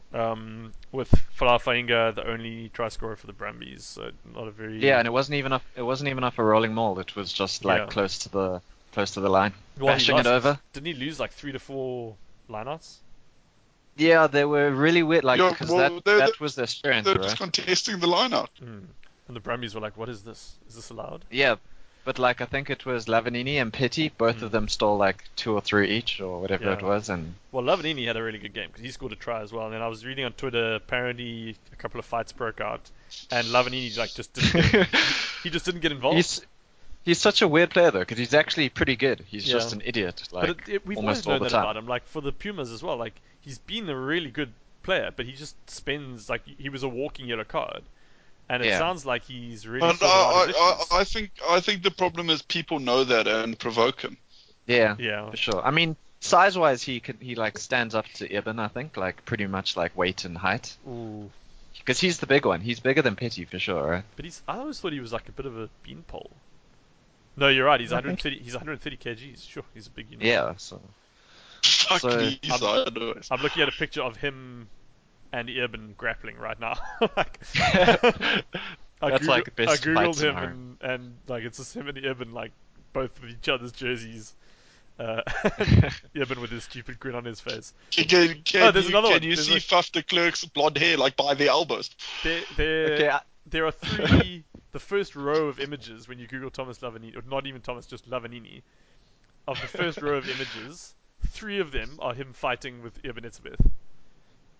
Different photos on separate occasions. Like separate. Okay, wait. No, these 2 look like the same occasion. At least 2 separate occasions. But maybe in the same game. But yeah, anyway. Is it the one when Urban's got a huge smile, or they're both? Well, those are all of them. happy as a pig in shit, eh? Yeah. God. And then there's. Have you seen the one where Urban's making his like stupid? Like his really stupid face. But yeah, other than that, the game was. I mean, the Brumbies were shit, but the game felt good because the, like the environment and the atmosphere was pretty amazing. Like the crowd was singing the whole time. They got so into it so early, and the Brumbies, the Haguaras, they didn't stop playing till the end, and you could see when it finished, like how much it meant to them and all of that. So no, it looked amazing. I think that made it, and it makes a big difference, I think, watching it at a reasonable time. Like, I still enjoyed it, despite the Brumbies being shit, or maybe because of that. Yeah, but, I mean, if I watched it, like, at 1 o'clock in the morning, I would have definitely not enjoyed it as much. Yeah, for sure. But, I mean, there was... Did you know the score? I didn't. I managed to avoid all the spoilers. Nice. Just that's really good. That's old school, full fuck. Yeah, fucking. Well, I mean, I like woke up and watched it straight away, so I didn't have to like That's good. Yeah. But it did look like there was a fantastic atmosphere. There was a video going around on Twitter of like in the tunnel, the Haguaras team coming out from the changing room. Oh yeah and like everyone, like all the squad, like the coaches, everyone from the extended team. It was like this pack of this horde of people really in the tunnel. Yeah, and they were just jumping and singing and shouting and like there was such a vibe. And then, like, they were like all slapping each other. Yeah, like, they were getting like really amped up. They were so like they were getting physical. And then the Haguaras kind of run through them, and these guys were just getting so amped up. It reminded me a little bit of like high school rugby, like for a first team game. Ben, like I'm sure you guys used to do something similar. It feels like. Yeah. And like another. Yeah, so like you don't really see that kind of thing. Like it's a bit sterile in the pros. With like you have some fireworks or whatever. Cheerleaders. Did they cut away to the Brumbies change room after, and they had their magician there entertaining them, pulling rabbits out of hats and like, look at this. Fuck, that's what they needed. And the dove was in it the whole time. But yeah, so pull Pocock out the hat. God, yeah, put him an extra calf ligament if you can. Do calves have ligaments? I don't know what I'm saying. Anyway, so fantastic, yeah, atmosphere and like a really good advert I think for Argentina 2027.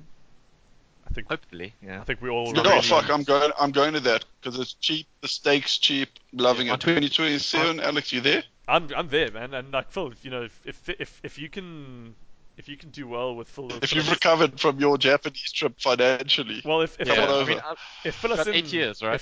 If Phil us in is a success, and if this Ben and Jerry's sponsorship comes through, then who knows, Phil? Maybe we can sponsor you to go across, even if we can't make it. You can be the official correspondent. Actually, fuck that. We've got Japan. 8 years. No, fuck you. You're not going. I'm going instead. No, fuck you. Don't deserve it. Yeah. I've already got a name for my Argentinian segment. It's going to be called "Been There, Done That." That's good. But you can. How about you do France in 4 years' time? Yeah. Oh yeah, because my French is excellent. No, but I refuse to go to that one because I feel it will be supporting the France beat South Africa at that campaign narrative. Okay, so you're just not going to go. Okay, cool. Can my segment be Tar and Wide? Tar and Wide? Okay, you can go to France with Tar and Wide. Full to Japan with Phil me in, and I'll be in Argentina with Ben there, done that. Okay. Wait, I've got a better one. Tar and Wide wasn't that good. What about near tar, wherever you are? Is that better? Okay. Maybe if you sing some Celine Dion. You don't care as long as I go to France and you go to Argentina. Then Adam can be in the next, whatever, the 2031 one, and trailing in my Wakefield. Yeah. That's better than anything he'll come up with, so I'm good on that. We should not let him fuck it up. If they play like Tanielesco, what the fuck? Oh yeah, I forgot to tell him that was awful. It is awful. Although I didn't need to. And then I think we bagged it over. Is Matt's going to be the Matt report, like the match report? No, in the end it doesn't really matter. Okay, that's good. What's Ants? No, rugby's all that matters, maybe something like that. Yeah. Okay, cool. But that's a long time from now. Like we could be dead. Well, we're going into like 2031, and then when they're hosting on Mars. Yeah, yeah. If they do host it on Mars, that would be perfect because then we can send Matt, and he can do Mars attacks. Yeah, fair enough. And then we'll think of a good one for Ant. Cool. Sorry, Ant. Our creative juices are running low, but we promised to send you to a World Cup in like 40-40 or 2040 to make it up to you. 20? What would it be? 2039? I don't know. My math. South Africa should have won one by then. We can send Ant to that one. Save us some money. Yeah. Cool. So yeah, hopefully Argentina 2027. Yeah. For goodness sake. Last thing on that game. That's good, I like that. Okay, let's get to the game that's worth talking about. Crusaders versus Hurricanes, okay. Saturday morning. Where were you when it happened, Ben? I was in my lounge, where I am now, actually. Okay, well, I remember when it happened, I was also in my lounge. Phil, where were you when it happened? Also, same lounge. Okay. Watching. Wow, that's a crazy coincidence. Good. Look at us in our lounges. So that was an experience, watching that game. I felt closer to Israel Folau than I ever have.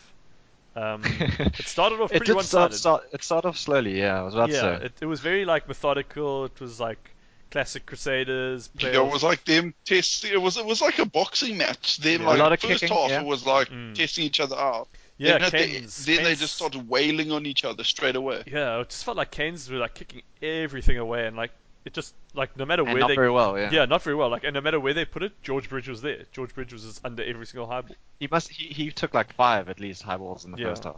His positioning was excellent, but I mean Barrett were really just not testing him very much.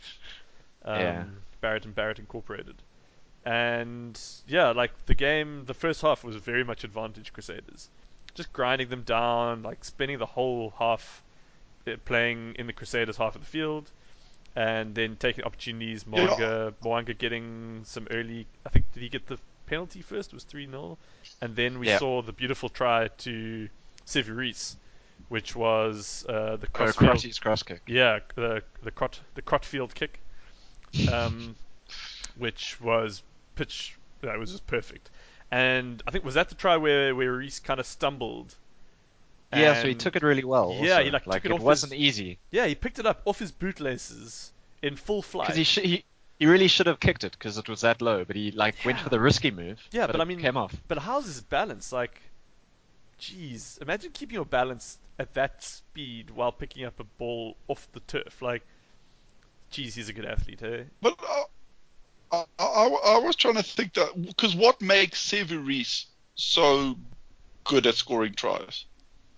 What's so, because Severis, he's not exceptionally fast. He's not exceptionally big. And he's not exceptionally big. He seems strong. Like, he seems like he packs a. He's also angry. Punch for his weight. He's got the anger. Yeah, fuck, his girlfriend knows about that. Allegedly. But he's definitely got that something else. Like, he's got that it allegedly factor. No, not allegedly. He was convicted. Was he? Yeah. Yeah, I think he admitted to it or something. But but he's got good instincts for the try line, Severis, as well. Yeah, definitely. Just to be clear, like, whether or not he admitted it, anyway. I'm fully prepared to believe that he's guilty. Like, I have no doubt. But don't get sued. Actually, we do want to get sued. That's part of our business plan. We're struggling to. No one ever sues us. Yeah, someone will come on us if we harass them enough. Yeah, that's the plan. Okay. Yeah. Maybe Ben May will sue us if he doesn't get the sponsor. He'll sue us for tender fraud or something. That'll get some headlines. Hey, Rosie, you okay?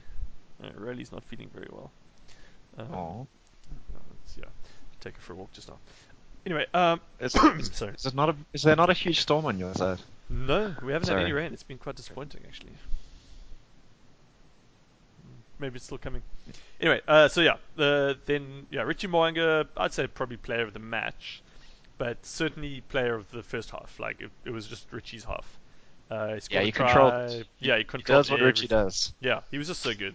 And the thing is, like, the thing with Richie is that he actually does that thing that Bowden Barrett does, which is he plays the first receiver role, and then he loops around, and he somehow ends up as like a third center as well, and he's just everywhere. Like, he's such a good ball carrier as well as distributor, and he's got such a good eye for the crossfield kick.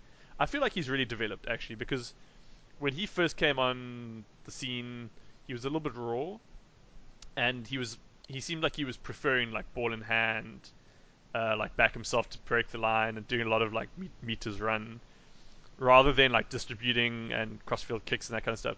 And now it's like he's got everything. He's got every trick in the bag. He's doing all that stuff that Barrett uses to make himself famous. And like, he doesn't have Barrett's out and out pace, but he's got a similar knack, I think, for just picking an option. And I think he's made up a lot of ground on Barrett for that number 10 jersey for the All Blacks. But I think it's quite interesting. Like, he hasn't actually had the most amazing season, but he's come these two playoff games. He's just stepped it up, and been like amazing. In both of them. BMT, eh? Like, and there was the moment I think the moment you mentioned during the game when you said you commented on his BMT, Phil, when he ran from his own line, pretty much. Yeah, and like that, anyone in their right mind would have like kicked for touch or get out of your own red zone. But he just. I would say that was the moment that won the Crusaders the game. Yeah. Like that play, because to be honest, like, they couldn't have held out for another phase or two there. Yeah, possibly. Yeah, but yeah, then I mean, they got all the way through, to the line. But then tale of two halves, because the Hurricanes came from being 13-7 down, which is not a huge scoreline, but like, it was a dominant Crusaders performance in the first half. The Canes just weren't in it. And then I think the Crusaders would have been a bit pissed off that they didn't score a bit more. Yeah. Didn't convert that dominance into a few more points. Well, the second half went 19 points to 17 in favor of the Hurricanes. The Hurricanes outscored them in the second half. It just wasn't enough. But it was still like, geez, what a performance. It felt like the tail wagging in a cricket match. And suddenly the guys came out of the tunnel and all of these like All Blacks, like Bowden Barrett, Dane Coles, Ardy Sevier, these guys who are just they stepped up. Nani Lamapi, they've just been completely invisible. So Ben Lamb in the first half, his fantasy score was 1 at halftime. He had 1 point, and that was from 1 tackle. He hadn't touched the ball for 40 minutes of rugby. He hadn't touched the ball, and then suddenly Ben Lamb was just fucking steamrolling. Like he ended up on something stupid like 50 fantasy points, and Bowden Barrett was just everywhere. Dane Coles was like a demon. There was that one Barrett pass for Proctor's break, I think. It was like perfect. He just that was amazing. That was beautiful because like it was almost like a no look. Mallett had something negative to say about that, and now he's got to pick a Kings coach. Okay, I didn't listen to what he said, but that's disgusting. How dare he? That's outrageous. But like they were talking about how like he just does that thing where he carries the ball in 2 hands, and he like. He draws the defenders in because he's Bowden Barrett. And you're like, fuck, this guy's about to step the shit out of me. Better tackle him. But he like draws them in with his eyes, because first of all, he's got gorgeous eyes. I don't know if you've seen them, but they're great. But also, like his eyes are permanently like flicking through the options, and he's got such amazing peripheral vision that he'll be eyeing this gap between like number 10 and number 12, and you know he can take it if he wants to. So that he sucks in the number 12 defender. And then without even looking, he throws this like skip pass to someone in like the 13-11 channel, like the outside channel. And it's this perfect pass because he's an amazing footballer. But the main thing is that he sucked you in because he looks like he's going to take a different option. And someone said on Twitter, which is a very simple message, but a very poignant one, I think, which is that you can never have something as such a thing as a dummy runner in rugby if you want to be successful. Every single runner must be an option, and that's what's so great about the Hurricanes and the Crusaders is that when they have those 3-4 guys rushing up around the decision maker, it's not just that they're like trying to run like confusion. They're not trying to cause a distraction. They're not trying to run to confuse you about who the ball's actually going to. The point is that they don't know who the ball's going to. So at any point, Bowden Barrett could be going wide to Matt Proctor. He could be going short to Nani Lamapi, who's a wrecking ball. He could be going on his inside shoulder to either like someone like Ardy Sevier or Dan Coles, or even like Geordie Barrett cutting in from fullback, or he's just going to hold it and go himself. And all of those options are available to him right up until the trigger moment. Whereas when like the Bulls do it, you feel like Conrad Pollard's already decided he's going to probably just show and go. And like the dummy runner is a designated dummy runner, and that's why it's not that effective. But yeah, so a real rugby clinic, it seemed, from the Hurricanes and the Crusaders. A fantastic game. I guess that comes through when you actually think out the sort of the moves, because the move can't be like, okay, whatever, the fly-off gets it, he drifts, and then he gives it to then he throws a skip to the 13. Yeah, it's got to be this fly-off gets it, drifts. The 12 is running this angle. He might give it there. The 13's running that angle. He might give it there. The fucking wings looping around for a cross kick. That might happen too. And then but then the problem is you need a player as good as Barrett to kind of shuffle the data and decide what's the best option. Yeah, just make your reads. It's like being a quarterback. Like you make your reads. You drop back from the snap and you read where the linebackers are going, where the defensive backs are going, where the safeties are, and then based on the play, you can close your eyes and throw the ball basically at that point. And it's the same with Barrett. Like he probably has a preferred option, and so his first check will be, is the number 12 buying the dummy or whatever, and then if he is, you'll pop it up to Nani Lamapi. That feels like option 1. If the number 12 standing his ground, you flick up to see if the fullback's dropped back, and if he's dropped back, you got a crossfield kick on because Ben Lamb's probably good enough in the air to get it. And if the fullback has come up, then your third option is maybe just have a show and go yourself, because you're pretty quicker than your opposite number 10. And if the number 12 didn't buy the dummy, there's probably space for you to go. And if the number 10's not, like if he's coming up on you, then you just throw the flat pass like you did to Matt Proctor, and Matt Proctor's good enough to do something with it. So you just go through your reads and pull the trigger. Like it obviously sounds easy when you're sitting. It sounds simple for us. Yeah, sitting in your lounge doing a podcast, but fuck. Come on, guys, get your shit together. So, yeah. I don't even know where my rugby ball is. I haven't seen that thing for weeks. I must go sniff it out. I was looking at both of mine today. I've got two in my cupboard, and they're both flat, which is a bit sad. Jeez. It's quite cool, though, that's what the game did. It inspires people to go look for their rugby balls. Yeah, I'm keen. Yeah. Hashtag find your balls. So, okay. I think for me, the moment of the match was probably Nani Lamapi's try, his second try. The one where they kicked it through. And where he chests it down, and then he got ankle tapped and he slid and slid back to his feet in one easy motion, regathered and then dived over. That was tickers, hey? That was so good. I feel like we don't see enough of that kind of thing. But yeah, guys using their head or using their chest, as the case may be. And I just it is a bit of a. It is a thought, like if you're taking a flat pass, just chest it through the gap and then kind of gather. Hello, Rosie, are you feeling better? It's hard to do, but I mean, it just sat up and it was perfect. Yeah. Yeah. But because you know the rule is, so say you hit the ball with your hand over the defender, then run around the defender and catch the ball. Yes. That's technically allowed as long as the ball doesn't touch the floor or touch the defender. Yes. That is fun. Is it? Yeah, isn't it? Yeah. Okay. Yeah. Well, what are you gonna say, Phil? Okay, but it's something about control. I guess you have control in that situation. But there's no rugby law that says you can't do that, or you can't theoretically. I guess you could throw the ball over the defender, run round, as long as you catch it. But then the problem is between you throwing the ball and catching the ball. The law deems you to have the ball, okay? Okay. So then the defender can tackle you, even though you don't technically have the ball. For and that then, purpose, they can tackle you.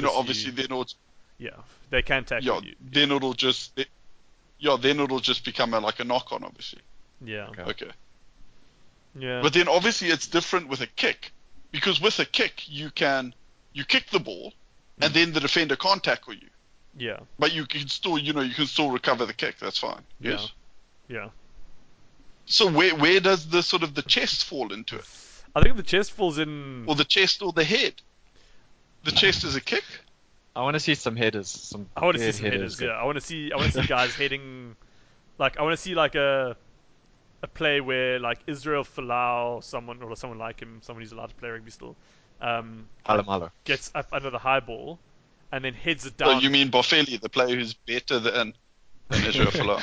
Yeah, so like Bofelli jumps for a high ball, but instead of gathering it, because he knows like they're waiting for him to catch it and then they'll tackle him as soon as he hits the ground, in the air he just headers it to like his left, and Sebastian Cancelliere is like screaming up on his outside shoulder and just regathers off the header, and then he's unmarked.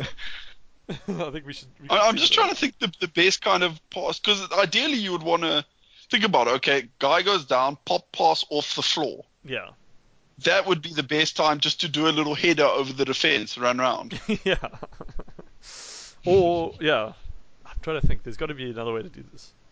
Or you just play super flat, and from a set piece, like from a scrum, the scrum half like chucks out like quite a long ball, like a flat ball, but higher than usual. And then the defensive line comes up because they think they see an intercept opportunity, but the fly half isn't trying to catch the ball. He headbutts the ball past the defender, and then the inside centre is like running onto it. So it's like a chip over. It's like a Burton Barrett chip, except you don't ever have to regather it. You just header it. Yeah, it's too fast. No one can comprehend it. Yeah, you just have your whole back line running with their hands behind their backs. Yeah, yeah, exactly. I think we're just letting the ball just ping off them the whole time. I'm gonna call it now. You can't be tackled. There will be at least one try scored at the Rugby World Cup, off either a chest or a header. I'm calling it now. Nani Lamapi, he's changed. I'm calling it now. The Barbarians are going to have a move like that because I'm about to phone them. We didn't say Eddie Jones is going to coach the Barbarians against Fiji. Okay, well that's exciting. Well done, Eddie. Okay, I think we're done with the games, huh? Yeah. I don't know if we need to talk about the ref because that's quite controversial now. At the end of the game. Sorry. Yeah. Thanks for reminding me. Yeah. So, you want to take us through what happened? Yeah. Hello. I guess at the end of the game, the last movement of the match, Sam Whitelock had his sort of hand on the ball, and the ref ruled it a knock-on from TJ Perinara, but Whitelock was clearly... Whitelock clearly was in reaching over and just batting. So it should have been a penalty to the Hurricanes. And so I guess people are talking about, like, should the TMO not have intervened, or other people are just blaming the ref for being shit. I think it's harsh to blame the ref for that one decision, because it's missable, you know, like that happens in every match. Yeah. But because it's such a big decision, I guess it's being scrutinized, and like, should the TMO have an influence? Yeah, there? I mean, it's tough with these, because like, they do get disproportionate outrage or whatever. When, you know, if this had happened in the 7th minute of of week 17 or week 12 of the regular season, Sunwolves versus Waratahs or whatever. Yeah, like it would have blown over, but because it was the last minute of a semi-final where it, you know, disrupted the team that was trying to win, and was like only a few points behind. Suddenly, it's like this momentous decision or wrong decision. Yeah. So I thought the TMO could only check on like physical foul play, you know, like cleaning from the sides, high tackles, punches, stuff like that, like dangerous stuff. Yeah. But I mean, it is a professional foul. Yeah, like so, dangerous play. Like, is that a legitimate distinction to make? Like, why is it only foul play? I don't know. Like, well, this is why, because obviously the ref didn't see it. Yeah. I mean, and Whitelock banked on the ref not seeing it as well. Like, that was the. Yeah. I mean, Whitelock took a risk and it paid off. Yeah. I mean, if they were down by two, I don't know if Whitelock would have done it. I'm pretty sure it was calculated. I guess so, but it still seems like. Yeah, but I think it's kind of part of rugby as well. Like, you take the laws to their limit. Mm. I don't know if it was calculated by Whitelock. I don't think he like did the maths and was like, it's the like the high risk players. I don't think he was on that Will Jordan 40 checkers level, but. I think he just made a bit of a, like, it was late in the game, you know, you're tired and everything, and you're desperate, and he just kind of saw the ball and went for it, but he got away with it, I guess. I don't know, so you guys remember in the Varsity Cup, they trialled the white card system, where you get to kind of pull your white card and be like, ref, you know, I want you to check something for me, and then the ref's obliged to go to the TMO and check what you've asked him to check. It's like a cricket review, where if you write, and then you get to keep your white card, or you just say you burn the white card. You know, you don't get to keep it even if you're wrong or you're right. Yeah. So, you know, that's like one suggestion, and it's not hugely onerous because you only get snitches get stitches. I hate the white card. Well, why? Because it takes up too much time. Or? Too much time, too much subjectivity involved, and I just think it's gonna just make the game less. Good. Like Ben was saying, I feel like it's part of the game. Do you feel the same way about like reviews? Do I feel the same way about like TMO? In cricket. Yeah. I think cricket's it suits cricket because cricket's a different game to rugby. And it's also it's okay to take your time. It's a game of sort of more subtlety, more I think the review system suits cricket very well. But we'd have. I mean, I feel the review system almost adds an element to cricket. But I mean, you wouldn't like this would be in terms of time consumption. It would be the same as a normal TMO check, right? So if you get word, if your assistant referee. No, but I'm quite anti. I'm pretty anti the TMO generally, to be honest. Aside from the try decisions, I don't think that they should use TMOs. I'm with you, but like, for me, it rests on the assumption that our refs know what they're doing. That's true. And the problem is at the moment, like, as much as I dislike TMOs getting involved in general play, I feel like sometimes it's the only way we get the correct decisions in rugby these days. But there's then, so I mean, you say that TMOs are gonna like make them better. We've seen how many terrible TMO decisions this season too. So it's definitely not like a. Yeah. But again, like for me, there's like two separate arguments. Like the one is about like being competent in your position, and the other one is about the use of technology. So for me, if we assume that we have TMOs and refs and assistant refs who are properly trained, which currently it seems like we don't, then I think having TMOs is a good thing. And I think if you accept that having TMOs is a good thing, then the white card is just an extension of that. But at the moment, just the whole thing is just so fucked, so it doesn't really matter what we do. Yeah. But also, like if you look at football, I think that the VAR is just, it's been terrible since it's been implemented, and it's just getting worse and worse. So that's like worst case scenario. Yeah. Oh, I have another big idea, but I think we need to save it for next week. Well, yeah, let's save it for next week, Ben. You don't want to have all your big ideas in one week. But yeah, so like just the last thing on like the wild card point, because I have seen a few people mention it on Twitter. Purely hypothetically, even if we did have the system, I can pretty much guarantee you that at the 80th minute in the semi-final against the Crusaders, the Hurricanes do not still have their white card. They've used it way before that point. Oh, they would have used. So do you remember that Dane where they throw a flag or something? Well, the flags are thrown by the refs when there's a penalty, but they do have reviews. You can review calls, but you only get three, and you don't get them back even if they're successful. I think I might be wrong. Yeah. So did you see that Dane calls like late shoulder charge thing on Moanga? Yeah, that gave him like a real stinger. I thought that was fine though. I thought he wrapped. Anyway. But it was late. Would you say it was late then at least?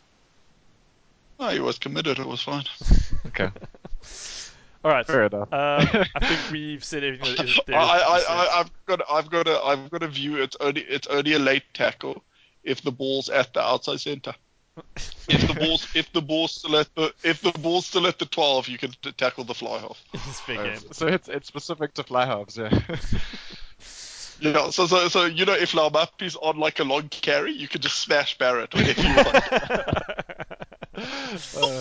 you want. Okay.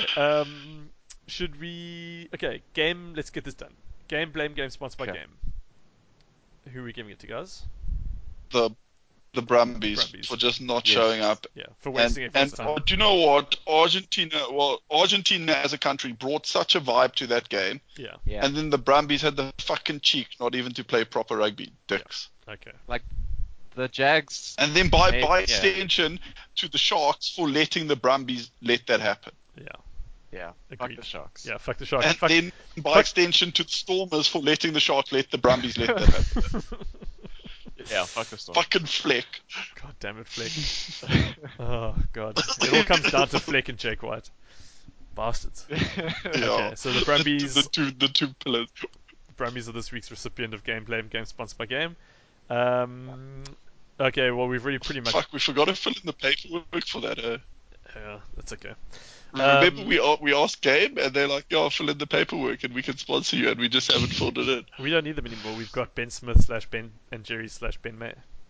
Yeah, one of them's coming. We don't know. /Ben Lamb. No, Ben Lamb's not in the running. He's. Anyway, so okay, we do have a stop, drop, and poll sponsored by Dave Grohl. Please sue us. And this week it was put up by Adam on the group. It's a very Adam poll. It is, who is the better fly half? Ben's favourite poll of all time.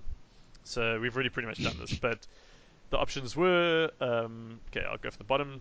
Stardy McKenzie. 1 vote. Mac Mason. 1 vote. I feel that's a bit harsh. Andy Goode. Who voted for Mac Mason? Who voted for Mac Mason, Alex? That might have been me. He's an up and comer, guys. Like he's an up and comer. He's gonna make it. Don't worry. Wait, can you not keep my the 29-year-old up and comer. Watch the space. Have you refreshed? I haven't. Oh, let me refresh. Watch the space, guys. 2023 Mac Mason. Sorry, my internet's slow. Oh, my internet's really slow.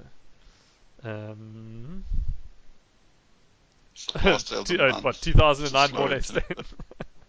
Yeah, so 2009 Mornay Stain has got 1 vote, and that's from Phil Hornsby. Then just Mornay Stain has got 5 more votes. I feel like 2009 Mornay Stain's better than just Mornay Stain. But your option was a late edition, so we'll put that down to that. Then Andy Goode has got 4 votes, which is a bit weird. Because like the other ones were clearly jokes. That one. I don't know, 4 votes is... That's enough to give the suggestion credibility. Then, Mornay Stain's got 5 votes. Okay, so basically it was, who's better, Bowden Barrett or Richie Moanga? And it's pretty split. 13 people say Richie Moanga. 14 people say Bowden Barrett. Ben, would you like to use all the swear words in your vocabulary to tell us how much you hate this poll. No, it's fucking stupid. Like, who cares? Why are we having this debate, like, over and over again? Like, there's fucking 2,000 other rugby players, but we have to talk about these two the whole fucking time. Yeah. Like, why? Like, why does it matter? Bowden Barrett's going to get picked because that's what Hansen knows. Mm. Moanga's going to sit on the bench. Moanga's going to come on. Moanga's going to do good things as well. Yeah. Like, why is this even worth a debate? Yeah. Like, no, is this even a debate? Like, you know, both players have good qualities, both players have less good qualities. Like, who the fuck cares? Yeah. No, I'm with you. It does feel a little bit like the Ronaldo-Messi debate in football, which I also find very annoying. Ronaldo's better than Messi. But these guys both play for New Zealand, so... Yeah, it's so no way, Messi is better than Ronaldo. Let's do this. Okay, we don't have time for this, guys. But anyway, so for me, it's a pretty simple one though, because at the moment I think we said Liam Squire, like the number 7 jersey is probably the biggest weakness that the All Blacks have. At the moment, I feel like their second biggest weakness is like the 14-15 jersey, because obviously Ben Smith, I mean, how good is Ben Smith, right? Yeah. So he's very good. So he's taking one of those jerseys. Well, you'll be even better if he sponsors our segment, right? And we'll be better for it too. So I do think that Ronaldo is the Barrett in this comparison, and Messi's the Moanga. Sorry, carry on. No, I think Ronaldo is the Barrett, and Messi's someone who's slightly less good because he hasn't proved himself on the international stage. And he hasn't proved himself for a club other than Barcelona. Kind of. Wait, hang on. This is going off the tracks. Because Barrett's like one of the most decorated rugby players of all time, right? He's got like 3 Player of the Year awards, I think. I'm sorry. Carry on. And so, but I'm saying, imagine Barrett, because the thing is, Ronaldo proved he can do it in the Premier League, the hardest league in the world. What's his name? Messi. He's constantly played behind. He plays behind the Rolls Royce pack, well, in front of the Rolls Royce pack. Yeah. He's never proved he can do it outside of Barcelona. Yeah, that's why he's Malayan. For Argentina, Messi isn't good. That's, we're agreeing then. We're agreeing on the comparison. Anyway. Yeah. Okay. I was gonna say so I guess in that way Messi is Moanga. Yeah, fair enough. Well, I was gonna say that Barrett should be Messi just because he's like they both got all these individual awards. They're both sponsored by Adidas.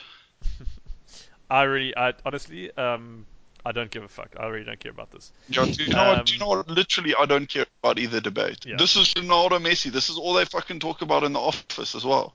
Uh-huh. So I have to have an opinion just so they go away. Okay.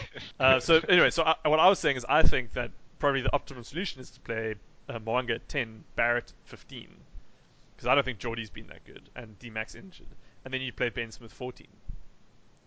And then you have you don't want them to do it, please. Well, yeah. I want to see it. Like, they can do it against Namibia. No, but do you think you have enough? Do you think you have enough, like, finishing power then? I mean, so who? Okay, so then you got Geordie Barrett at 23. I think he's being sarcastic. I'm not sure. No, not finishing. Like try scoring finishing power. No, seriously though, because. Okay, fine. Ben Smith is world class, but he's not a true wing. Like he's not a finisher, if you know what I mean. Yeah. But you can compensate for that by having someone like Alamalo at fullback, who would then bring more. You know, like he's got good instincts for the try line. But now, with the current, if you're saying you want Barrett, Ben Smith, then you have Rico at 11, I presume. Yes. Yeah. Then you he's the. Okay, obviously Barrett does score tries, and Ben Smith scores tries as well. Bowden Barrett scores a fuckload of tries. Yeah, he scores way tries, dude. I don't know. So but I don't know. He doesn't. So I mean, look, you play like Antonina Brown 13. No, sorry, Jack Goody 13, Antonina Brown 12. And even if you have Crotty, no, they're not. They're going to play Crotty. They're going to play Crotty and Sodibol. They're definitely going to. I think they might play Crotty and Goodhue, but hopefully Sonny Bill will not be playing. I don't know. I'd still pick Anton Leonard Brown. You just got to get him on the pitch. Leonard Brown's going to be the bench because he covers both. No, I know. I hear you. But I still think that it's not their best combination. But I don't know. I feel like those guys, they'll score tries. They'll find a way to score tries. It'll just be unstoppable. They're just going to have so many guys taking so many right decisions across the park. You won't be able to stop them. Anyway. Yeah, that is what unstoppable means. That's a good dictionary definition. Cannot be stopped. Okay. That was the Stop, Drop, and Poll, sponsored by Dave Grohl. Please sue us. Do we have an Adam Thompson shout out? Nope. Okay. No one's worthy. Do we have a Hero's Hero? Nope. Nobody's worthy. Never. Okay, then the last order of business, I think, because I've got to go walk the dog, is Super Brew. 1 week remaining. How did we do on Super Brew last week? I do not have access to our Super Brew, so... I presume we Grand Slammed. Yeah, I don't know if we got our margins. I don't think we got the Jags margin. I think we might have got the Satyrs margin. I don't think you get Grand Slams anymore, but I'm pretty sure you guys would have gone for the right options. I'm sure we did. I can't even remember what we said. Yeah. I'm looking at my personal one. I said Jags by 5, so I was way off. And then I said Crusaders by 8, so I got the margin point for that. That was quite good. I'm still top of our leaderboard. Okay. Then, last pick of the season. Grand Final. Crusaders at home versus Huggy Warriors. Who's going to win it and by how much, guys? I really want the Jags to win, huh? With a heavy heart. Oh. It's got to be the Crusaders. With a heavy heart, Satyrs by 13. Yeah, by 13. I think that the Jaguares will stay in it till half time, and then it will just sort of it'll get away from them. Yeah. I think 12, 13 sounds good. Yeah, I'll go with... If it was Crusaders Jags in Buenos Aires, I think I would go Jags because with the travel. Yeah, I mean, guys, this is the same. 2 days traveling. Eh? This is the same Crusaders team that drew to the Stormers in Newlands. They did say they're worried about Crotty and Scott Barrett too in terms of injuries. Yeah. So that could be. And I mean, if they lose Crotty, if they could bring on Enor, that would be even better. Yes, yeah. So who will they bring on, Dunshay or Romano? Or Romano. Yeah. So wait, Scott Barrett adds a lot to them. He is he's a kind of fifth loose forward. If Crotty's out, do you think they play Enor, Goodhue, or do you think they'd bring in fucking Tim Bateman? No, I think they'll play Goodhue, Enor. Imagine if Tim Bateman wins the game for them, guys. I don't want to live in that world. I think they like Enor on the bench. No. But also the Jaguars have travelled really well over the last 2 seasons, eh? Even in New Zealand, they've but this is a different kind of travelling. That's true. They tour well. This isn't a tour. This is a one-off. You get off the plane and then straight away the media's on you. It's not. That's the thing. So I feel like the Jaguars they run on Gears, right? It's going to be so much passion. Yeah. They run on passion. Yeah. So, that's what contributes towards them touring well, is that they kind of, they rev each other up and they just have, lads on tour. We're lads. And then, as we saw with them this weekend, their home crowd really buoys them up as well. So this is a final's a bit more cold. You come in a bit cold and you just have to be sort of pure calculating, it's test rugby basically. I don't think passion's going to be enough for them. I think their tank's going to run out. So exactly. I'm good. I'm good to pull the trigger on Satyrs by 12. I think that makes for a more manageable margin than 13 for some reason. 13 just feels like a weird number to win by. I don't know. Okay. Sure. Satyrs by 12. I kind of hope we're wrong. Are you happy with that? Yeah. Yeah. So the Jaguars already named their touring squad, so they're not missing anyone, which is good. Yeah. But even at full strength, I don't know. Yeah, and Okay, we did have a novelty segment, which was the 5 hottest players in every position. Hot. Was it hot? Sponsored by Israel Folau and John the Baptist Folau. Yeah. And Israel Folau's father, the bigot. Bigot Folau. The biggest, hottest bigot. Or sexiest? Yeah, we never settled whether it was hottest, sexiest, most attractive, most desirable. Most desirable. Ooh, that's a whole other kettle of fish. Okay, I think we're out of time, so we can save that for next week. We can chuck a few on Twitter to get the juices flowing. Yeah, you're gonna leave everyone in suspense. Yeah. Well, I'll give you. We could. Should we just do props? Give them a taster. Yeah, let's do props just as a just tidbit. Do props. Yeah. Let me find it quickly. If you think about it, you can kind of think to yourself, if they're producing props of this quality, imagine the rest. Is it restricted to Super Rugby only, by the way? It is just Super Rugby. Yeah, Super Rugby. Yeah, it's definitely just Super Rugby. So no Joe Marler. No Joe Marler, no. Okay, props. This is not in a particular order. Beesum Tawarira. Undeniably good looking. Right? He's basically Idris Elba. He's a good looking guy. What was that name that someone posted? I didn't see. What was it? It was some combination of Beast and Idris Elba. I can't remember. Okay. Anyway, but yeah. So I mean, he's a good looking guy. Lizo Koboka, also a very handsome fellow. Black don't crack. Oh, he's got like that babyish, like that young boy charm. He's got that. He's got fantastic complexion, and I really like his fade. Like he's got that tight fade. Yes, his hair is great. His hair is on fleek. Then did I pronounce that correctly? Fleek. Okay, Owen Franks. Does Owen Franks deserve to be in this group? What? I don't understand. No, how did Owen Franks get in there? Did someone edit this for me? He's just like a normal bald guy. What's so good about him? I feel like he used to, because I think what's happened here is that he spent so many years scrumming next to Ben Franks. He started to look good, but he's not that good looking, and he's going bald now as well. So I don't know. He's better looking than Joe Moody and Wyatt Crockett. Maybe that was the whole thing. Why do we have Ben? Was that a joke? Not... Owen Franks. Anyway, no one else. Yeah, we'll tighten this up for next week, guys. This is why I didn't want to release it prematurely. We weren't ready. Okay, I'll keep going with the props. So Kobe Kepu, he's a good-looking guy. No, he's got a. Yeah, I like Kepu. Let me look him up again. So Kobe Kepu, 4.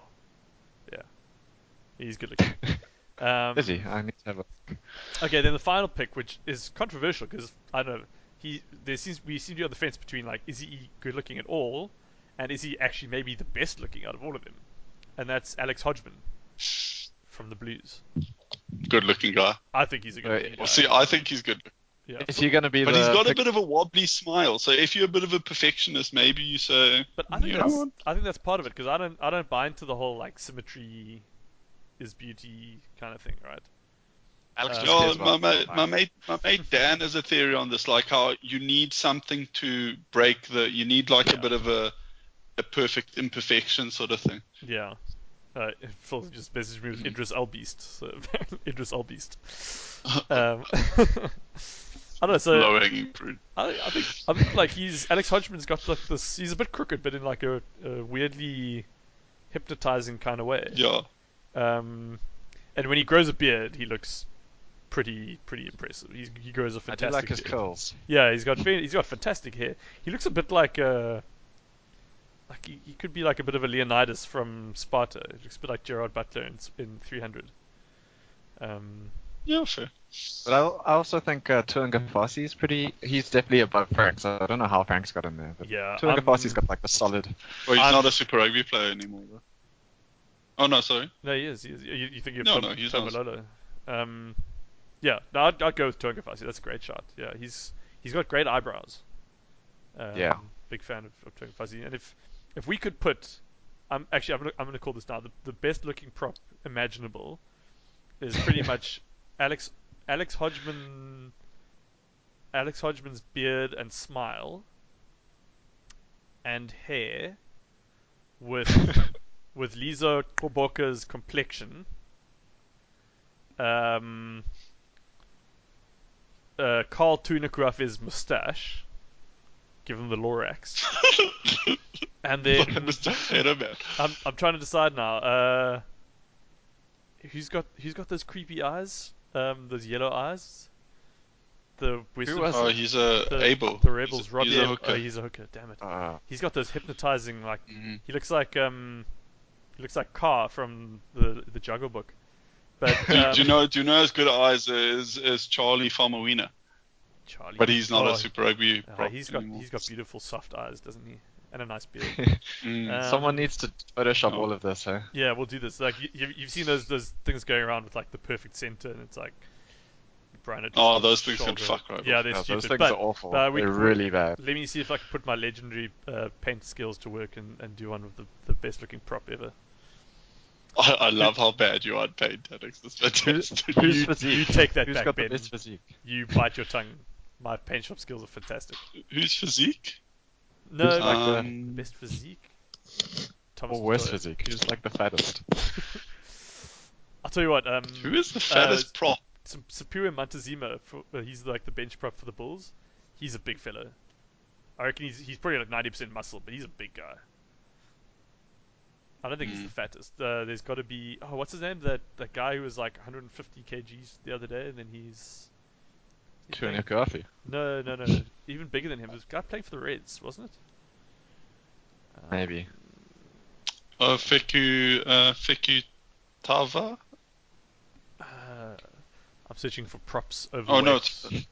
Props overweight rugby.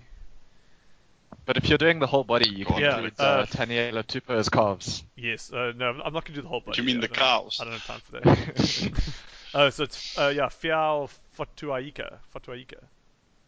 That guy. Yeah. That's what I was saying. Yeah, that's you had some Wakefield level pronunciation there, Ben. So that's terrible.